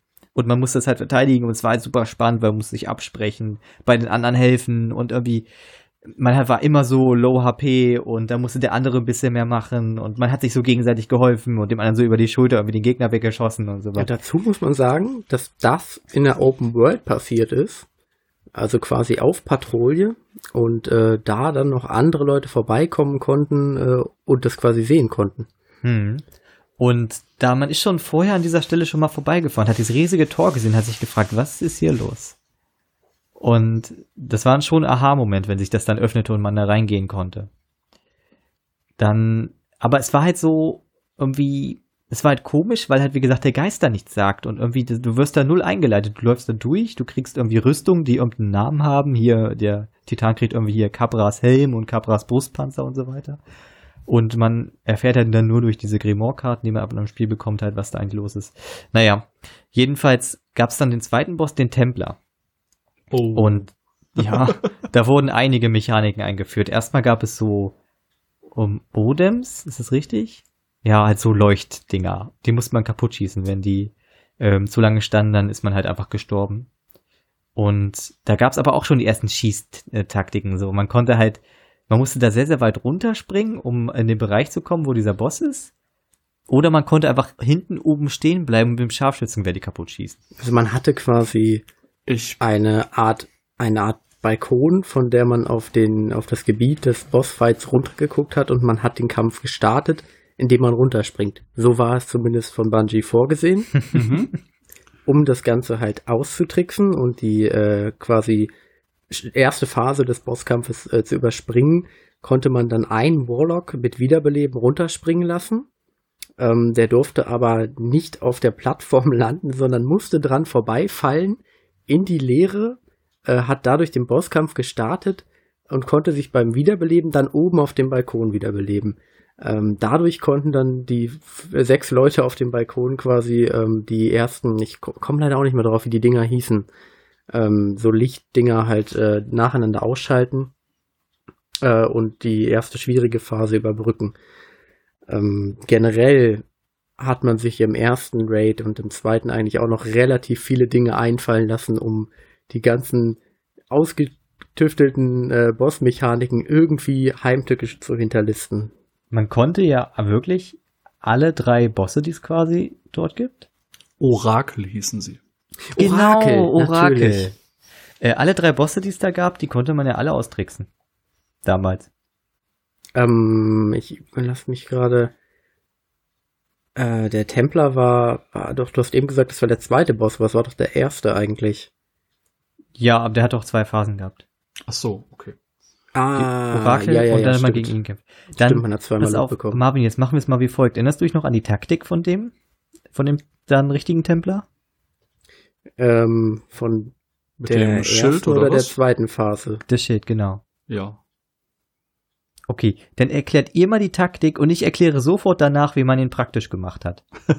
Okay, ähm, man hat quasi äh, nach der ersten Phase die Möglichkeit gehabt, ein ähm, Item aufzuheben. Ähm, ich weiß jetzt gar nicht mehr, wie die genaue Artefakt hieß es, glaube ich, nicht? Ja. Und äh, das hat dann quasi einer von den sechs Spielern genommen. Und äh, der Trick an diesem Artefakt war zum einen, dass man ein temporäres Schild generieren konnte, mit dem man äh, seine äh, Kollegen schützen konnte. und mit dem man auch äh, den Zauber, sag ich jetzt mal, der Orakel äh, beheben konnte, indem man äh, seine Gruppe wieder gereinigt hat. Und der zweite Step war, dass man damit das Schild des Templers kaputt schießen konnte. Man hatte echt eine heftige Aufgabe, wenn man das Ding getragen hat. Ja, das war auf jeden Fall äh, mit Verantwortung verbunden. Also auf der einen Seite hat sich quasi die restlichen äh, Leute des Fireteams um die normalen Gegner gekümmert, dass die einem nicht auf die Pelle gerückt sind. Nebenbei eben noch die Orakel kaputt gemacht. Und dann, äh, wenn es soweit war, haben alle oder hat halt der Artefaktträger das Schild kaputt gemacht und danach haben alle mit Raketenwerfer, Scharfschützengewehr versucht Schaden anzurichten. Und genau. das hat man dann halt so lange wiederholt, bis der Lebensbalken weg war. So viel zumindest in der Theorie. Marius, was ist wirklich passiert? Man hat Granaten geworfen, bis er hinten runtergefallen ist. Genau. Es war wirklich so. Man hat sie einfach dahingestellt, wo der Boss gespawnt ist und also wo er vorher war. Das war so eine coole. Und dann ging es ein paar Treppen hoch, da oben stand der Boss, hat auf einen geschossen und ist man mal rausgegangen, hat Granaten geworfen. Zehn ja. Sekunden gewartet, bis man die nächste Granate werfen konnte, hat die wieder eine Granate geworfen. Und das äh, ging so lange weiter, bis hinten runter. Da waren übrigens Warlocks nützlich, weil die ja. mit dem Erleuchten konnten die Warlocks äh, nach dem Wiederbeleben äh, ganz viele Granaten hintereinander werfen. Das heißt, die anderen haben Sphären erzeugt und die Warlocks sind immer wieder runter, haben ihren Super aufgeladen, sind raus, Super gezündet, Granaten auf den Boss, bis er hinten runtergefallen ist. Ähm, als sie dass irgendwann, es ging tatsächlich zu lange so, ähm, als sie es irgendwann aber gepatcht hatten, ähm, wurde die Boss-Taktik immer noch nicht korrekt ausgeführt. Ähm, das eben schon angesprochene, man wartet oben auf dem Balkon und schießt einfach runter, äh, hat sich dann auch auf die Phase übertragen, dass einfach nur noch die eine Person äh, mit dem Schild unten geblieben ist äh, und die anderen quasi ich dann. Ich wollte gerade sagen, hat sich um die Orakel gekümmert, die vielleicht nicht so gut ersichtlich waren. Genau. Und, hat die ausgeschaltet äh, und dann haben alle anderen auf den Boss geheizt. Ja, das war tatsächlich, also das mit dem äh, Runterwerfen wusste ich gar nicht, wenn ich ehrlich bin. Das äh, war ganz am Anfang, ja. Da hast bin, du wahrscheinlich dann noch nicht reingeguckt. Gehabt. Das kann sein. Also ich bin direkt mit der äh, Scharfschützenphase vertraut gemacht worden. Gefolgt auf den Templer kam dann ein also erstmal eine Sprungpassage, die für viele sehr schwierig war. Und dann kam ähm, nein, jetzt so mal so im Nachhinein betrachtet, war die verhältnismäßig leicht. Kam nach dem ja. Templer schon eine Sprungphase? Ähm, da kam erstmal dieses, ähm, ich ja, glaube, stimmt. das Harpien-Labyrinth. Genau, aber Und davor, davor war die, die ominöse Exokiste. Ja, genau. Genau. Oh, die ominöse Exokiste. Das war Viele so, Legenden äh, ranken sich um den Loop dieser ja, Kiste stimmt. und Das man, Prinzip man war so, nicht, wenn um 10 Uhr oder um 11 Uhr äh, der Reset war, hat man um 11 Uhr 2 schon die ersten Facebook-Einträge gesehen. Kann mir jemand den Exo-Safe geben? So nach dem ja. Motto. Dann hast du aber wahrscheinlich auch die Legenden um diese Kiste nicht mitbekommen. Ähm, dazu muss man sagen, Bungie versteckt in den Raids tatsächlich immer äh, zusätzlichen Loot in Kisten die wirklich äh, gut versteckt sind und teilweise auch von Geheimnissen gehütet und äh, Sachen, die man auslösen muss. Also schon äh, tricky und durchdacht. Ähm, und am Anfang war es so, dass äh, diese besagte Exokiste äh, an einem Ort liegt, der nicht auf der normalen Route äh, im Raid quasi zu finden ah, ist. Stimmt. Nach dem Templar-Boss kann man einfach geradeaus durchgehen, dann verpasst man diese Kiste aber. Ja. Man kann aber auch ähm, im, im Boss-Areal gibt es einen, einen kleinen versteckten Raum, äh, wo sich eine Kiste befindet, die man, Achtung, auf keinen Fall aufmachen darf. Nee. Denn wenn man das tut, äh, wird halt diese Exokiste kein, ist sie nicht mehr da oder wird sie keinen Loot mehr droppen. Ähm, und ich weiß zu diesem Zeitpunkt ehrlich gesagt nicht mehr, ob das ein Mythos war oder ob es der Realität entspricht. Aber man konnte dann durch diesen kleinen Raum einen anderen Weg begehen, wo man dann eine Exokiste findet die äh, auf einem Checkpoint quasi, auf einem charaktergespeicherten Checkpoint äh, für andere Leute äh, zugänglich gemacht werden konnte und dieser Checkpoint wurde dann in Facebook-Gruppen verteilt. ja. Solidarisch. Ähm, was ich an dem Raid besonders toll fand, äh, ihr habt ja gerade schon gesagt, äh, man hat immer Items bekommen für jede erledigte Phase und das hat sich immer aus drei Sachen zusammengesetzt. Ähm, entweder ein Rüstungsteil, eine Waffe oder eben ein Gegenstand, mit dem man ein Rüstungsteil oder besagte Waffe aufleveln konnte. Das ging nämlich im Normalfall nicht mit den normalen Materialien. Da musste man immer noch äh, extra Sachen im Raid erfarmen, um da Waffen aufleveln zu können. Ach, dafür waren die da. Ja, ja. das habe ich völlig vergessen. Ich habe davon jetzt noch welche im Tresor liegen, ähm, weil man die gegen Glimmer eintauschen kann. Und ich dachte, wenn mal ganz schlechte Zeiten anbrechen, kann ich die irgendwann noch mal verwenden. Ja. Und ähm, da muss man sagen, da gab es auch ein schönes Element, weil äh, fast alle Waffen, die man innerhalb des Raids bekommen hat, hatten halt irgendwo immer so ein Perk, dass die erhöhten Schaden gegen Orakelwaffen mach, äh, Orakel machen. Und ähm, das war dann halt immer so ein netter Kniff und man wusste halt, okay, das mit den Orakeln wird sich durch den kompletten Raid ziehen, ging ja dann sogar bis zum finalen Bosskampf. Und ähm, da hat man dann schon immer darauf geachtet, dass man eine der Raid-Waffen tatsächlich nutzt zum Großteil der Zeit. Das macht ja tatsächlich Bungie immer sehr schön, dass sie, äh, ich glaube, ich, und ich weiß es gerade ehrlich gesagt nicht, ob auf dem äh, Raid Gear, auf der Rüstung auch schon irgendwas war, was einem quasi einen Vorteil verschafft hat. Bei der Rüstung ja. erinnere ich mich auch nicht mehr dran. Ich meine nämlich nicht, in den späteren Raids haben sie das ganz wunderbar äh, mit jeweiligen guten Eigenschaften auf den unterschiedlichen Teilen dann doch noch äh, ausgestattet. Mhm. Dafür aber, glaube ich, auf den Waffen nicht mehr. Genau. Und da fällt mir auch ein, dass auf den äh, Waffen aus dem Void of Glass Raid äh, früher auch auf den Primärwaffen äh, eine Schadensart drauf war. Also genau. äh, dementsprechend Arcus Solar oder halt Leere, ähm, was danach auch nie wieder vorkam. Und das hat eigentlich ähm, einem erst extremen Vorteil im äh, Dämmerungsstrike gegeben, den man heute nicht mehr hat, leider. Genau. Also auf den, auf den Raid-Sachen damals waren auch Effekte drauf, aber das war meistens, also auch auf den Handschuhen zum Beispiel, mehr Superenergie, wenn man Orakel zerstört. Oder mehr Superenergie beim Zerstören von Prätorianern. Ah, okay. Ja, das ist jetzt noch nicht ganz so durchdacht wie dann in den ja. neueren Raids, aber da kommen wir dann noch zu. Genau. Dann ähm, gab es so das Labyrinth, das habt ihr jetzt noch nicht erwähnt, oder? Nee. nee, wir waren quasi, wir haben zwar schon mal die Sprungpassage erwähnt, aber wenn wir chronologisch vorgehen wollen, dann kommt nach dem ersten Boss erstmal die Kiste und dann kommt das Harpion-Labyrinth. Hm. Schon der Weg, also erstmal das Leveldesign von so einem Raid ist irgendwie, ist nicht wie in WoW oder sonst irgendwas, so von wegen riesige Hallen oder riesige Höhle oder riesig sonst was, sondern da war es halt irgendwie, äh, der Weg war zwar erkennbar, aber er war, das, was dieses Spiel ausmacht, ist einfach bodenlose Abgründe. Aus irgendeinem Grund. Es war halt in eine Venus in so einem Gebirge drin und da gab es eine Plattform, von dem, zu dem man gesprungen ist, aber auch zum Beispiel dieses, dieser, dieser Bereich, wo dieser Templerkampf war, war einfach eine Plattform, die halt so mitten in dieser Höhle so war. Und man konnte immer überall ganz weit runterfallen. Und dieser, dieser Raid ist so unfassbar vertikal. Also gefühlt macht man während des Raids so 2000 Höhenmeter. das beschreibt es sehr gut. Und durch die Zeit. Das auch. Und es gab halt immer diese, wenn Leute halt noch nicht so erfahren waren, dann gab es halt immer diese Stelle, wo, wo bei den Kisten, wo die dann runtergesprungen sind, irgendwie es nicht überlebt haben, weil sie irgendwie halt nicht wussten, was da als nächstes kommt und wo die Plattformen sind und so weiter. Ja.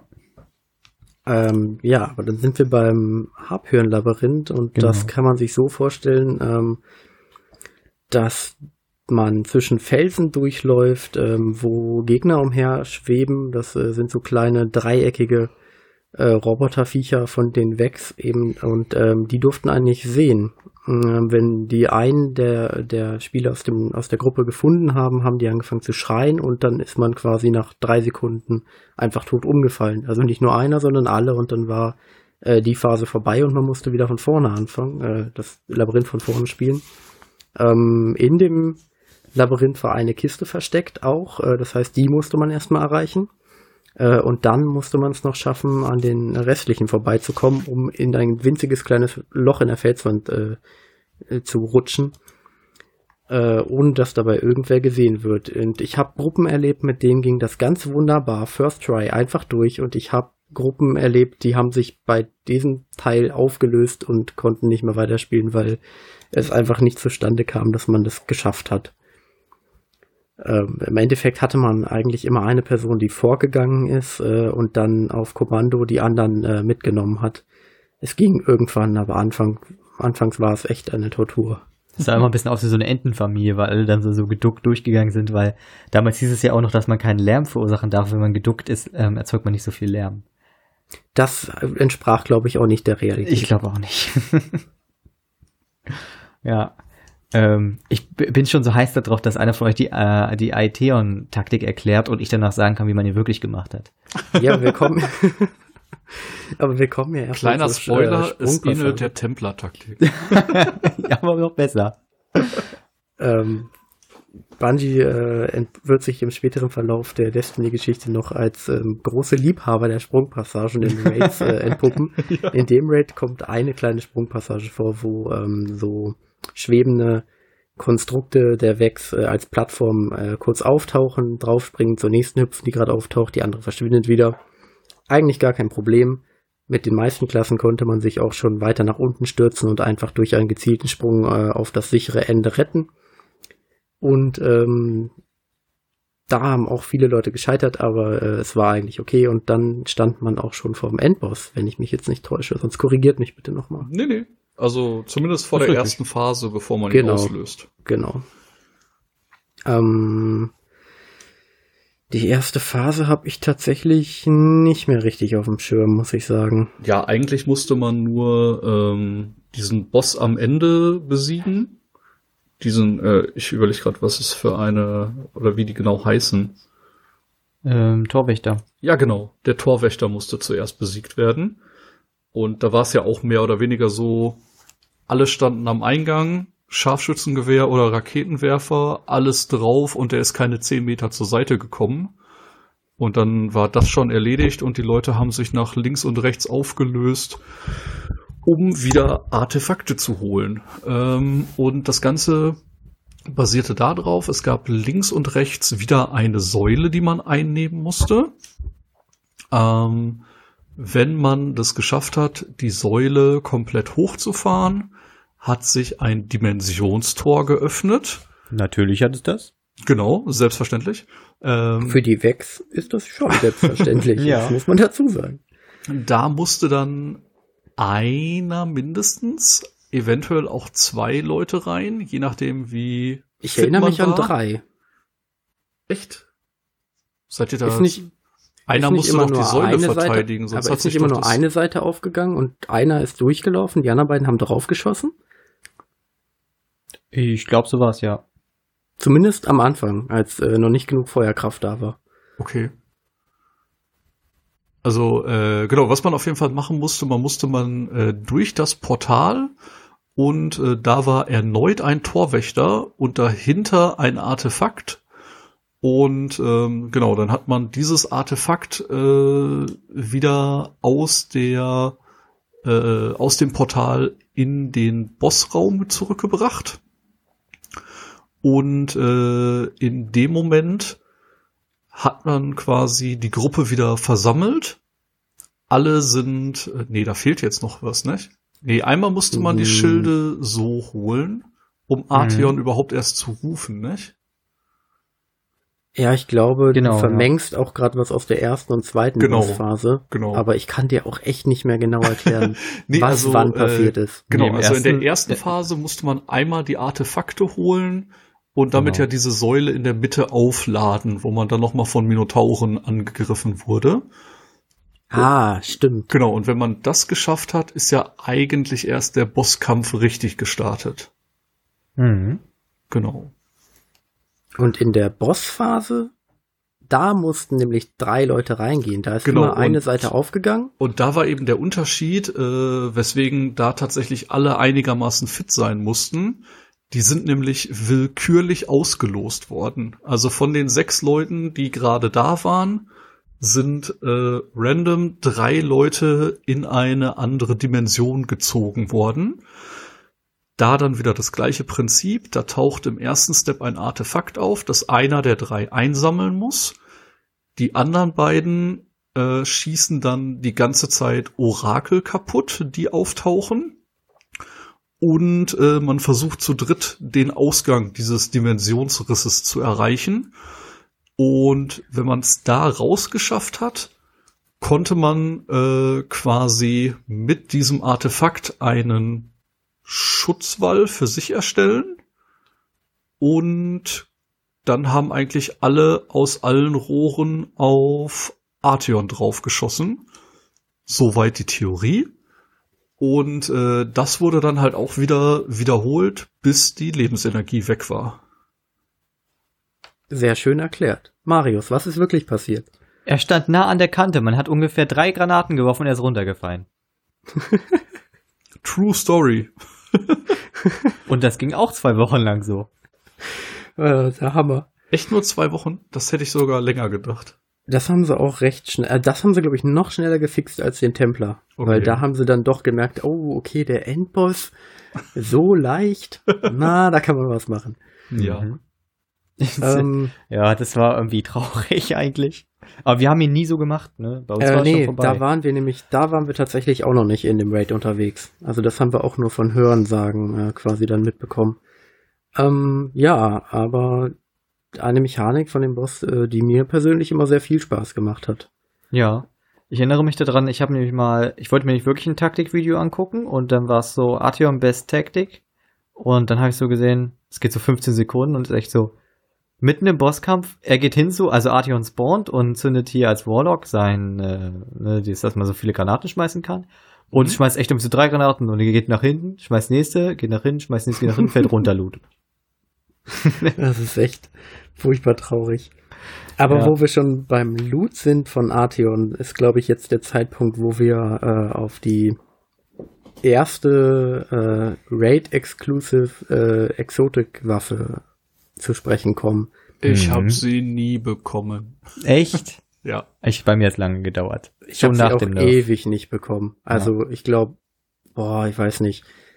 Aber dieser Nerf, den Marius anspricht, ähm, der basiert darauf, dass äh, man diese, wie hieß sie, Vex Mythoklast, mhm. äh, ein exotisches Fusionsgewehr, welches aber eigentlich gespielt wird wie ein Automatikgewehr, auch im Primärwaffenslot.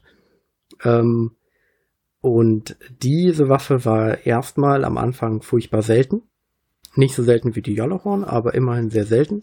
Äh, und die war im PvP absolut overpowered. Äh, ich glaube, das erste Mal, als wir äh, diese Waffe bei einem Gegner im PvP gesehen haben, äh, hatte der in den Stats in dieser Runde schon weit über äh, Gut und Böse gelegen und hat einfach jeden weggefarmt. Ja. Ähm, was halt damals erst gar nicht unbedingt aufgefallen ist, weil nicht so viele Leute die Waffe hatten. Ähm, aber als es dann doch mehr wurden, war das halt auch echt ein Nerfgrund. Weil die einfach so viel Schaden rausgehauen Die hat, hat äh, bei Kopftreffern 58 Schaden gemacht. Also das heißt, vier Treffer mit dem Automatikgewehr, was sehr schnell schießt und recht präzise war, war es einfach ein Bruchteil von einer Sekunde tot. Auch der hat alles ersetzt, du brauchst keine schwere Waffe mehr, du brauchst keine, keine Sekundärwaffe mehr, du bist die ganze Zeit mit dem Ding rumgelaufen. Aber das Manko war, die war unfassbar hässlich. Ach, ich fand die gar nicht so schlimm. Echt? Ich fand die furchtbar. Ah, schön war sie nicht, aber. Nee, und das Geile war dann, wo sie genervt und sie war immer noch gut. ja. Aber sie war nicht so gut wie, ähm, wie das äh, Suros-Regime. Dazu aber gleich noch was. Aber viele der eigentlich beliebtesten Destiny-Waffen kamen alle aus dem ersten Raid. Ja, das stimmt. Ähm, ich würde gerade gern noch die zur Vex mal gerade erzählen, dass ähm, unser ehemaliger Mitbewohner, also äh, dazu muss gesagt sein, Marius und ich haben bis vor kurzem noch zusammen gewohnt mit einem anderen Freund von uns und ähm, der hat gelegentlich mal bei Destiny reingeguckt. Er hat eine Zeit lang, ich erinnere mich zwar schon gar nicht mehr richtig, aber hat eine Zeit lang wohl schon so viel gespielt, dass wir ihn irgendwann mal mitgenommen haben, äh, beziehungsweise ich ihn mitgenommen habe in Void of Glass, äh, mehr oder weniger durchgezogen ähm, und äh, er an Marius Konsole gespielt hat und wir tatsächlich Arteon gelegt haben und er First Try einfach die Vex bekommen hat, äh, die ich bis dahin halt selber noch nicht bekommen habe. Ähm, und in dem Moment habe ich abgeschworen davon, ihn irgendwann mal wieder irgendwohin mitzunehmen. Sehr äh, unfairer Random Loot an der Stelle mal wieder. Classic Vanilla Destiny. Ja. Ja, es gab da viele, viele unfaire Geschichten. Ja, jetzt von mir aus sehr gerne das Suros-Regime. Das Suros-Regime. Oh, was hab ich diese Waffe geliebt. Auch gerne es- genannt äh, die Nähmaschine. Genau. Die gab es nämlich bei Xur irgendwann und ich glaube, ich hatte sie schon vorher, aber dann hatten sie alle. Und dann kam das Eisenbanner. Das Eisenbanner, da musste man äh, PvP spielen einfach. Kontrolle gab es da, also einen Modus, wo man Punkte einnehmen musste und wenn man dann Kills gemacht hat, man Punkte bekommen, bis man gewonnen hat. Und im, im Eisenbanner gab es sehr guten Loot, der sehr selten kam. Und es gab Rangaufstiege. Man musste also viel spielen, um Rang 5 zu werden. Das alles war allerdings nicht so wichtig, wie dass jeder Suros gespielt hat. Es war einfach die beste Waffe im Spiel. Und das Besondere war die, die, das Schussgeräusch war immer so tick, tick, tick, tick, tick. Und es war ganz besonders. Da sollte man äh, auf den Perk eingehen, den diese Ja. Waffe hatte. Genau. Beim Ja. Zielen hat die nämlich langsamer geschossen. Aber mehr Schaden gemacht Genau. stattdessen. Genau. Und ähm, ich weiß nicht, Thomas, hast du das auch so wahrgenommen? Das erste Eisenbanner? Äh, ja, auf jeden Fall, dass die viele Ja. gespielt haben, das stimmt. Wir haben, liebevoll haben wir es immer das Suros-Banner genannt. Und es hat so Spaß gemacht. Weil die, die Suros hat ja 44er Kopftreffer gemacht und hat einfach punktgenau getroffen. Also es war halt jeder Gegner mit fünf Schuss tot. Und Ich meine aber tatsächlich, dass ähm, beim ersten Eisenbanner noch gar nicht alle Leute diese Waffe hatten, hm, ähm, sondern beim zweiten das erst so extrem wurde. Und Ja, beim stimmt. ersten waren wir quasi overpowered, da wir diese Waffe hatten. hm. Äh, Aber das und war beim geil. zweiten hatte sie dann nicht jeder. Und das hat echt, solange man besser ist als alle anderen, macht natürlich immer alles Spaß. Ja. Das Äh, da war die Suros auf jeden Fall echt schön. Und die Waffe hat, äh, kleiner Fun Fact, im Nachhinein ähm, einen Patch bekommen, wo der Sound des Schussgeräusches verändert wurde. Weil sie sich am Anfang halt wirklich noch anhörte wie eine Nähmaschine und äh, das Geräusch dann irgendwann durch ein etwas äh, tieferes und dumpferes Geräusch ersetzt wurde. Hätte nicht sein müssen, meiner Meinung nach. War witzig. Nö, aber ich finde, sie ist auch irgendwie ein bisschen sich treu geblieben. Aber also von der. Geräuschkulisse her. Ja, schon. Also es gibt nichts, was so klingt, aber am Hm. Anfang war sie halt witzig. Ja. Ach, die habe ich echt geliebt. Das war echt noch eine, eine richtig, das war eine richtig schöne Destiny-Zeit noch. Ja, Vanilla, ne? Das Ja. gute alte Vanilla. Jetzt sind wir an einem Punkt, wo ich äh, schauen muss, gerade ob wir Vanilla tatsächlich komplett abgehandelt haben oder ob man noch irgendwas dazu sagen kann. Ähm, Ladezeiten, da würde ich nochmal drüber sprechen. Denn Okay. die sind teilweise, also ich fand die, finde die auch immer noch echt nervig. Ja, aber die haben sich ja auch nie wirklich verbessert, oder? Nee, es ist wirklich, man ist halt im Orbit und man musste, genau, da gibt's noch einen Punkt, über den wir noch sprechen müssen. Man ist halt im Orbit und man, äh, wenn man jetzt einen, einen Strike, einen Raid oder auch einen Social Hub anfliegt, also so, weiß, eine Minute vergeht locker. Ja, das stimmt. Wenn nicht sogar das- noch mehr. Ja, Was ich sogar mir halt seit Release wünsche, ist einfach, wenn ich im Hub bin, dann möchte ich bitte direkt einen Strike oder irgendwas anfliegen können, ohne Mhm. den Umweg über den Orbit zu machen. Aber Ja. das ist einfach bis jetzt immer noch nicht umgesetzt. Ja, das stimmt. Ähm, es gab da mal, also es gibt halt, weil man hat ja drei Charaktere und man kann Ausrüstung zwischen den Charakteren tauschen mit dem Tresor. Mhm.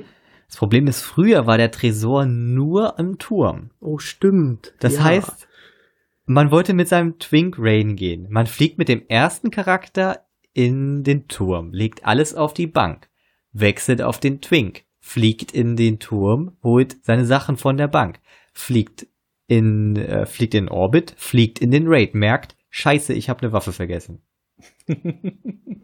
Das war die Katastrophe. Ja. Lockt also das aus, hat lange gedauert. lockt mit dem ersten Charakter ein, fliegt in den Turm, tut's in den Tresor, lockt um, fliegt mit dem anderen Charakter wieder in den Tresor, holt das da und fliegt dann wieder in Raid. Das hat Ewigkeiten gedauert. Das hat Bungie dann irgendwann gelöst, durch die Funktion in der App auf den äh, Tresor zugreifen zu können.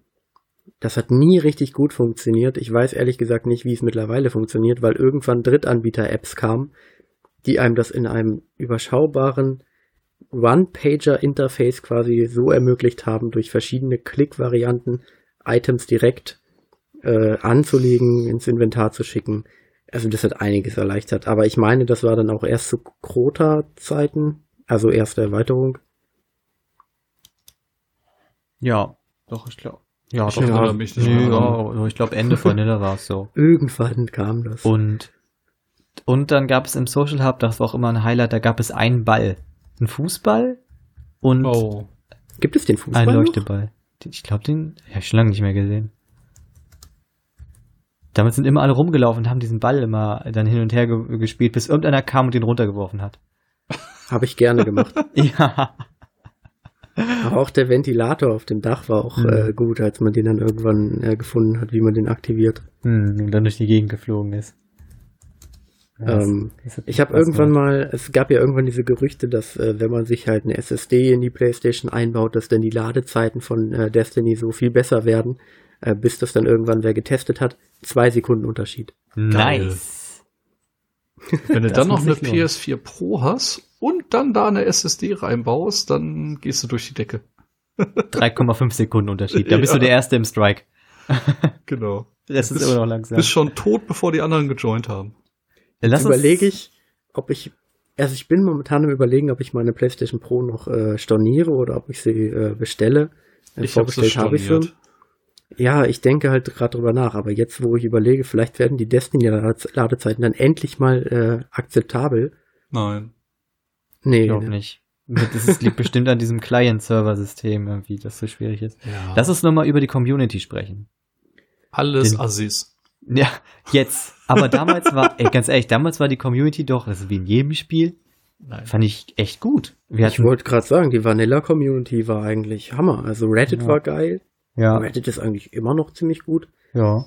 Ähm, Ja, ich muss sagen, äh, das große Problem an der Destiny-Community ist die riesengroße Facebook-Deutschland-Gruppe, Ja, wo wirklich, äh, ich boah, möchte jetzt nichts glaube, Abwertendes 40.000 sagen. Leute. Genau, von Und denen fast 90% 40.000 davon- keinen Job haben. Das darf man jetzt interpretieren, wie man möchte. Ja, nee, es ist tatsächlich krass. Also da ist immer Action, da sind immer Leute online und ähm, ja, mittlerweile, ich hatte mir mal einen Account gemacht, extra um da äh, halt mal für Raids oder ähnliches zu fragen, weil ich da auch nicht mit meinem richtigen Account hin wollte. und ähm, ja, irgendwie in letzter Zeit verkommt das wirklich nur noch zu so einem Gebettel nach dem Motto, wer kann mich mal zum Leuchtturm bringen und hey, folgt uns, wir machen äh, Carries und ich glaube, ich war seit einem halben Jahr nicht mehr äh, angemeldet. Also ich gucke mir das gar nicht mehr an, was da geschrieben wird. Also ich nutze die Gruppe aktiv. Mhm. Ähm, Marius ist irgendwann mal, glaube ich, da gekickt und gebannt worden, weil sein Account, äh, sein Facebook-Account äh, nur mal aus beruflichen Gründen angelegt werden musste und er sieht halt aus wie ein Fake-Account.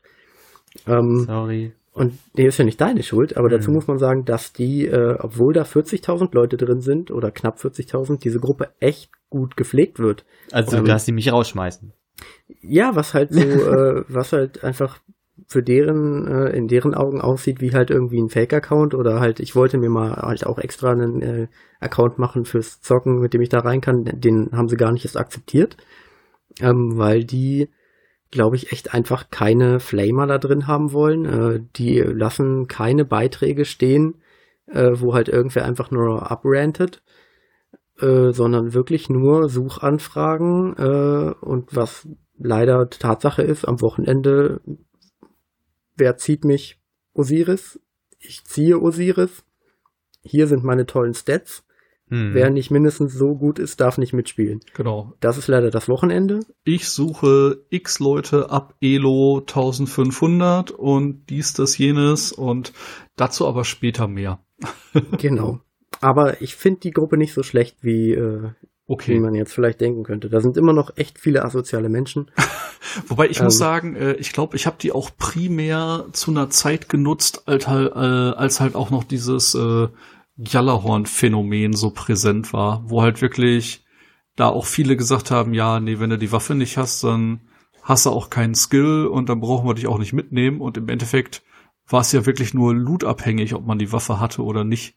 Also, ne, es hat ja nichts darüber ausgesagt, wie jemand das Spiel gespielt hat. Hat es nie. Ähm, ich glaube, tatsächlich hatte man auch eher einen Vorteil von der Gruppe, wenn man selbst damit ähm, Leute für seine eigene Gruppe gesucht hat, anstatt sich eine Gruppe zu suchen. mhm. weil wir tatsächlich ja mal aufgefüllt haben. Wir waren ja meistens immer drei, vier, fünf Leute und haben dann halt die restlichen Plätze gefüllt. Und wir haben uns eigentlich immer die Leute vorher angeguckt äh, und geschaut, äh, was ja dann ganz gut ging über das Facebook-Profil, wie sie halt drauf sind. Ähm, dass wir halt zumindest schon mal die absoluten Vollhongs aussortieren konnten. und ähm, so haben wir im Endeffekt halt auch äh, Leute kennengelernt, mit denen wir heute halt noch äh, auch zusammenspielen. Teilweise Destiny, teilweise Overwatch, The Division haben wir auch schon gespielt mit denen. Also da haben wir schon äh, ein paar gute Leute in der Gruppe gefunden. Mhm. Abwerten wollen würde ich die nicht. Nee, stimmt schon. Also es gibt immer positive Erscheinungen, aber wie so häufig im Internet, äh, man merkt sich halt mehr die negativen Sachen. Ja, also die GTA Online-Gruppe, die ist richtig schlimm. Sowas habe ich noch nie betreten. Naja, durch die guten Erfahrungen in der Destiny-Gruppe habe ich dann irgendwann äh, auch andere Gruppen aufgesucht. Die Overwatch-Gruppe ist zum Beispiel fast tot. Da fragt niemand nach irgendwelchen Leuten, die zusammenspielen wollen. Oder halt Vergleich zur Destiny-Gruppe ganz kläglich. Okay. Ähm, und ja, in der GTA Online-Gruppe sind halt nur Kiddies. ähm, und da bin ich mit der Destiny-Gruppe echt zufrieden. Ja, gut. Ähm, ja, ich, aber ich muss sagen, damals konntest du irgendwie noch Leute im Raid mitnehmen und die waren irgendwie alle gut. Die haben alle ja. solide ihren Teil dazu beigetragen. Oder also lernfähig. Ich, ich hatte ja. alles. Also von eine komplette Random-Gruppe, wo dann im Endeffekt, äh, das waren auch die Zeiten, als ich keinen Clan hatte. Nicht? Also von sechs Leute, die sich dann da zusammengerauft haben und dann hieß es so, ja, weiß einer, was wir machen müssen? Und plötzlich alle sechs so, Tja. und dann ging schon das erste an, ja, also ich habe jetzt noch eine halbe Stunde Zeit und ich kann maximal eine Stunde. Und dann hat man da irgendwie immer so ein wildes Durchrotieren gehabt, musste zwischendurch wieder warten, bis man aufgefüllt hat. Also ich find's ohne Clan tatsächlich sehr, sehr anstrengend. Ja. Also so war, also meine Erinnerung war zumindest so, dass man irgendwie, dass die Gruppen damals immer ganz gut funktioniert haben, wenn wir Randoms gesucht haben. Oder dass okay. die halt wenigstens wirklich lernfähig waren. Es waren wenige dabei, die ja. wirklich schwierig waren. Ja, heute anders. Hatte, es gibt halt auch so Highlight-Momente, nicht? Äh, dann hat man eine Phase gespielt und dann hast du da jemanden drin, der plötzlich meint, irgendwie das Kommando an sich zu reißen, hm. hält da einen drei Minuten Monolog, was jeder zu tun hat und stirbt dann als erster und ja. alle denken sich so, man. Hm. Das hast du echt immer. Gibt halt wirklich so ein paar Highlights, wie gesagt, äh, unterm Strich viele nette Leute kennengelernt, ist bei mir ganz ähnlich wie bei euch, nicht? Wenn ich gucke, bestimmt zwei Drittel meiner äh, Kontakte in der PS4 Friends List sind Leute, mit denen ich halt regelmäßig Destiny gespielt habe.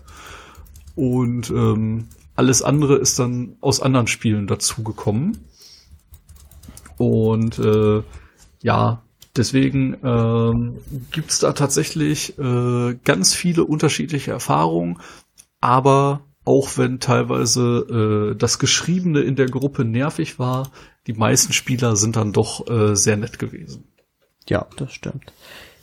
Also, wir nehmen jetzt schon eine ganze Weile auf und wir sind immer noch nicht beim ersten Add-on. Deswegen würde ich vorschlagen, mit folgenden Cliffhanger verschieben wir mal auf eine zweite äh, Episode.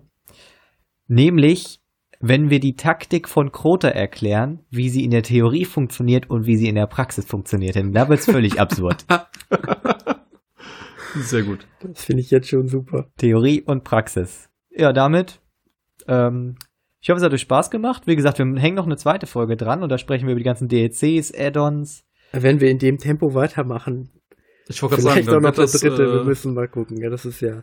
Aber das Grundprinzip ist zum Glück erklärt. Aber ich freue mich schon. es gibt ein paar Highlights. Erstmal Content nochmal benutzen, dann Content Flaute, bis hin zu wir verkaufen jetzt Emotes und Tänze über solche Dinge wie ähm, Horde-Modus zehnmal schlechter als in anderen Spielen, aber man hat es irgendwie immer gespielt und es hat immer Spaß gemacht. Bis hin zu fast ein Herzinfarkt bei, bei der ersten Runde Trials of Osiris. Oh ja. Äh, da ich möchte glaube, ich aber tatsächlich sagen, äh, an dem Horde-Modus hatte ich nie Spaß.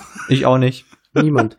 Also ich sag mal, äh, Teil 2 unseres Destiny-Podcasts wird auf jeden Fall um einiges rantiger.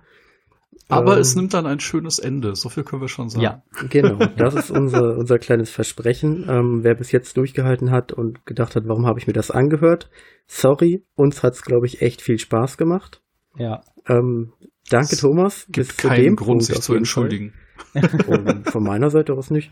ähm, ich habe wirklich Spaß dran. Ja, ich auch. Ähm, und danke, Thomas, dass du äh, dabei bist und dann halt im nächsten Teil hoffentlich auch wieder dabei sein wirst, bevor ich Ja, jetzt klar. mal rausgehe. Das ziehen wir komplett durch. Wie Ganz gesagt, wunderbar. Äh, jetzt haben wir schon knappe 90 Minuten. Wenn ich jetzt bedenke, dass noch alleine vier Erweiterungen kommen, plus so ein bisschen Stories, an die man sich gerne erinnert.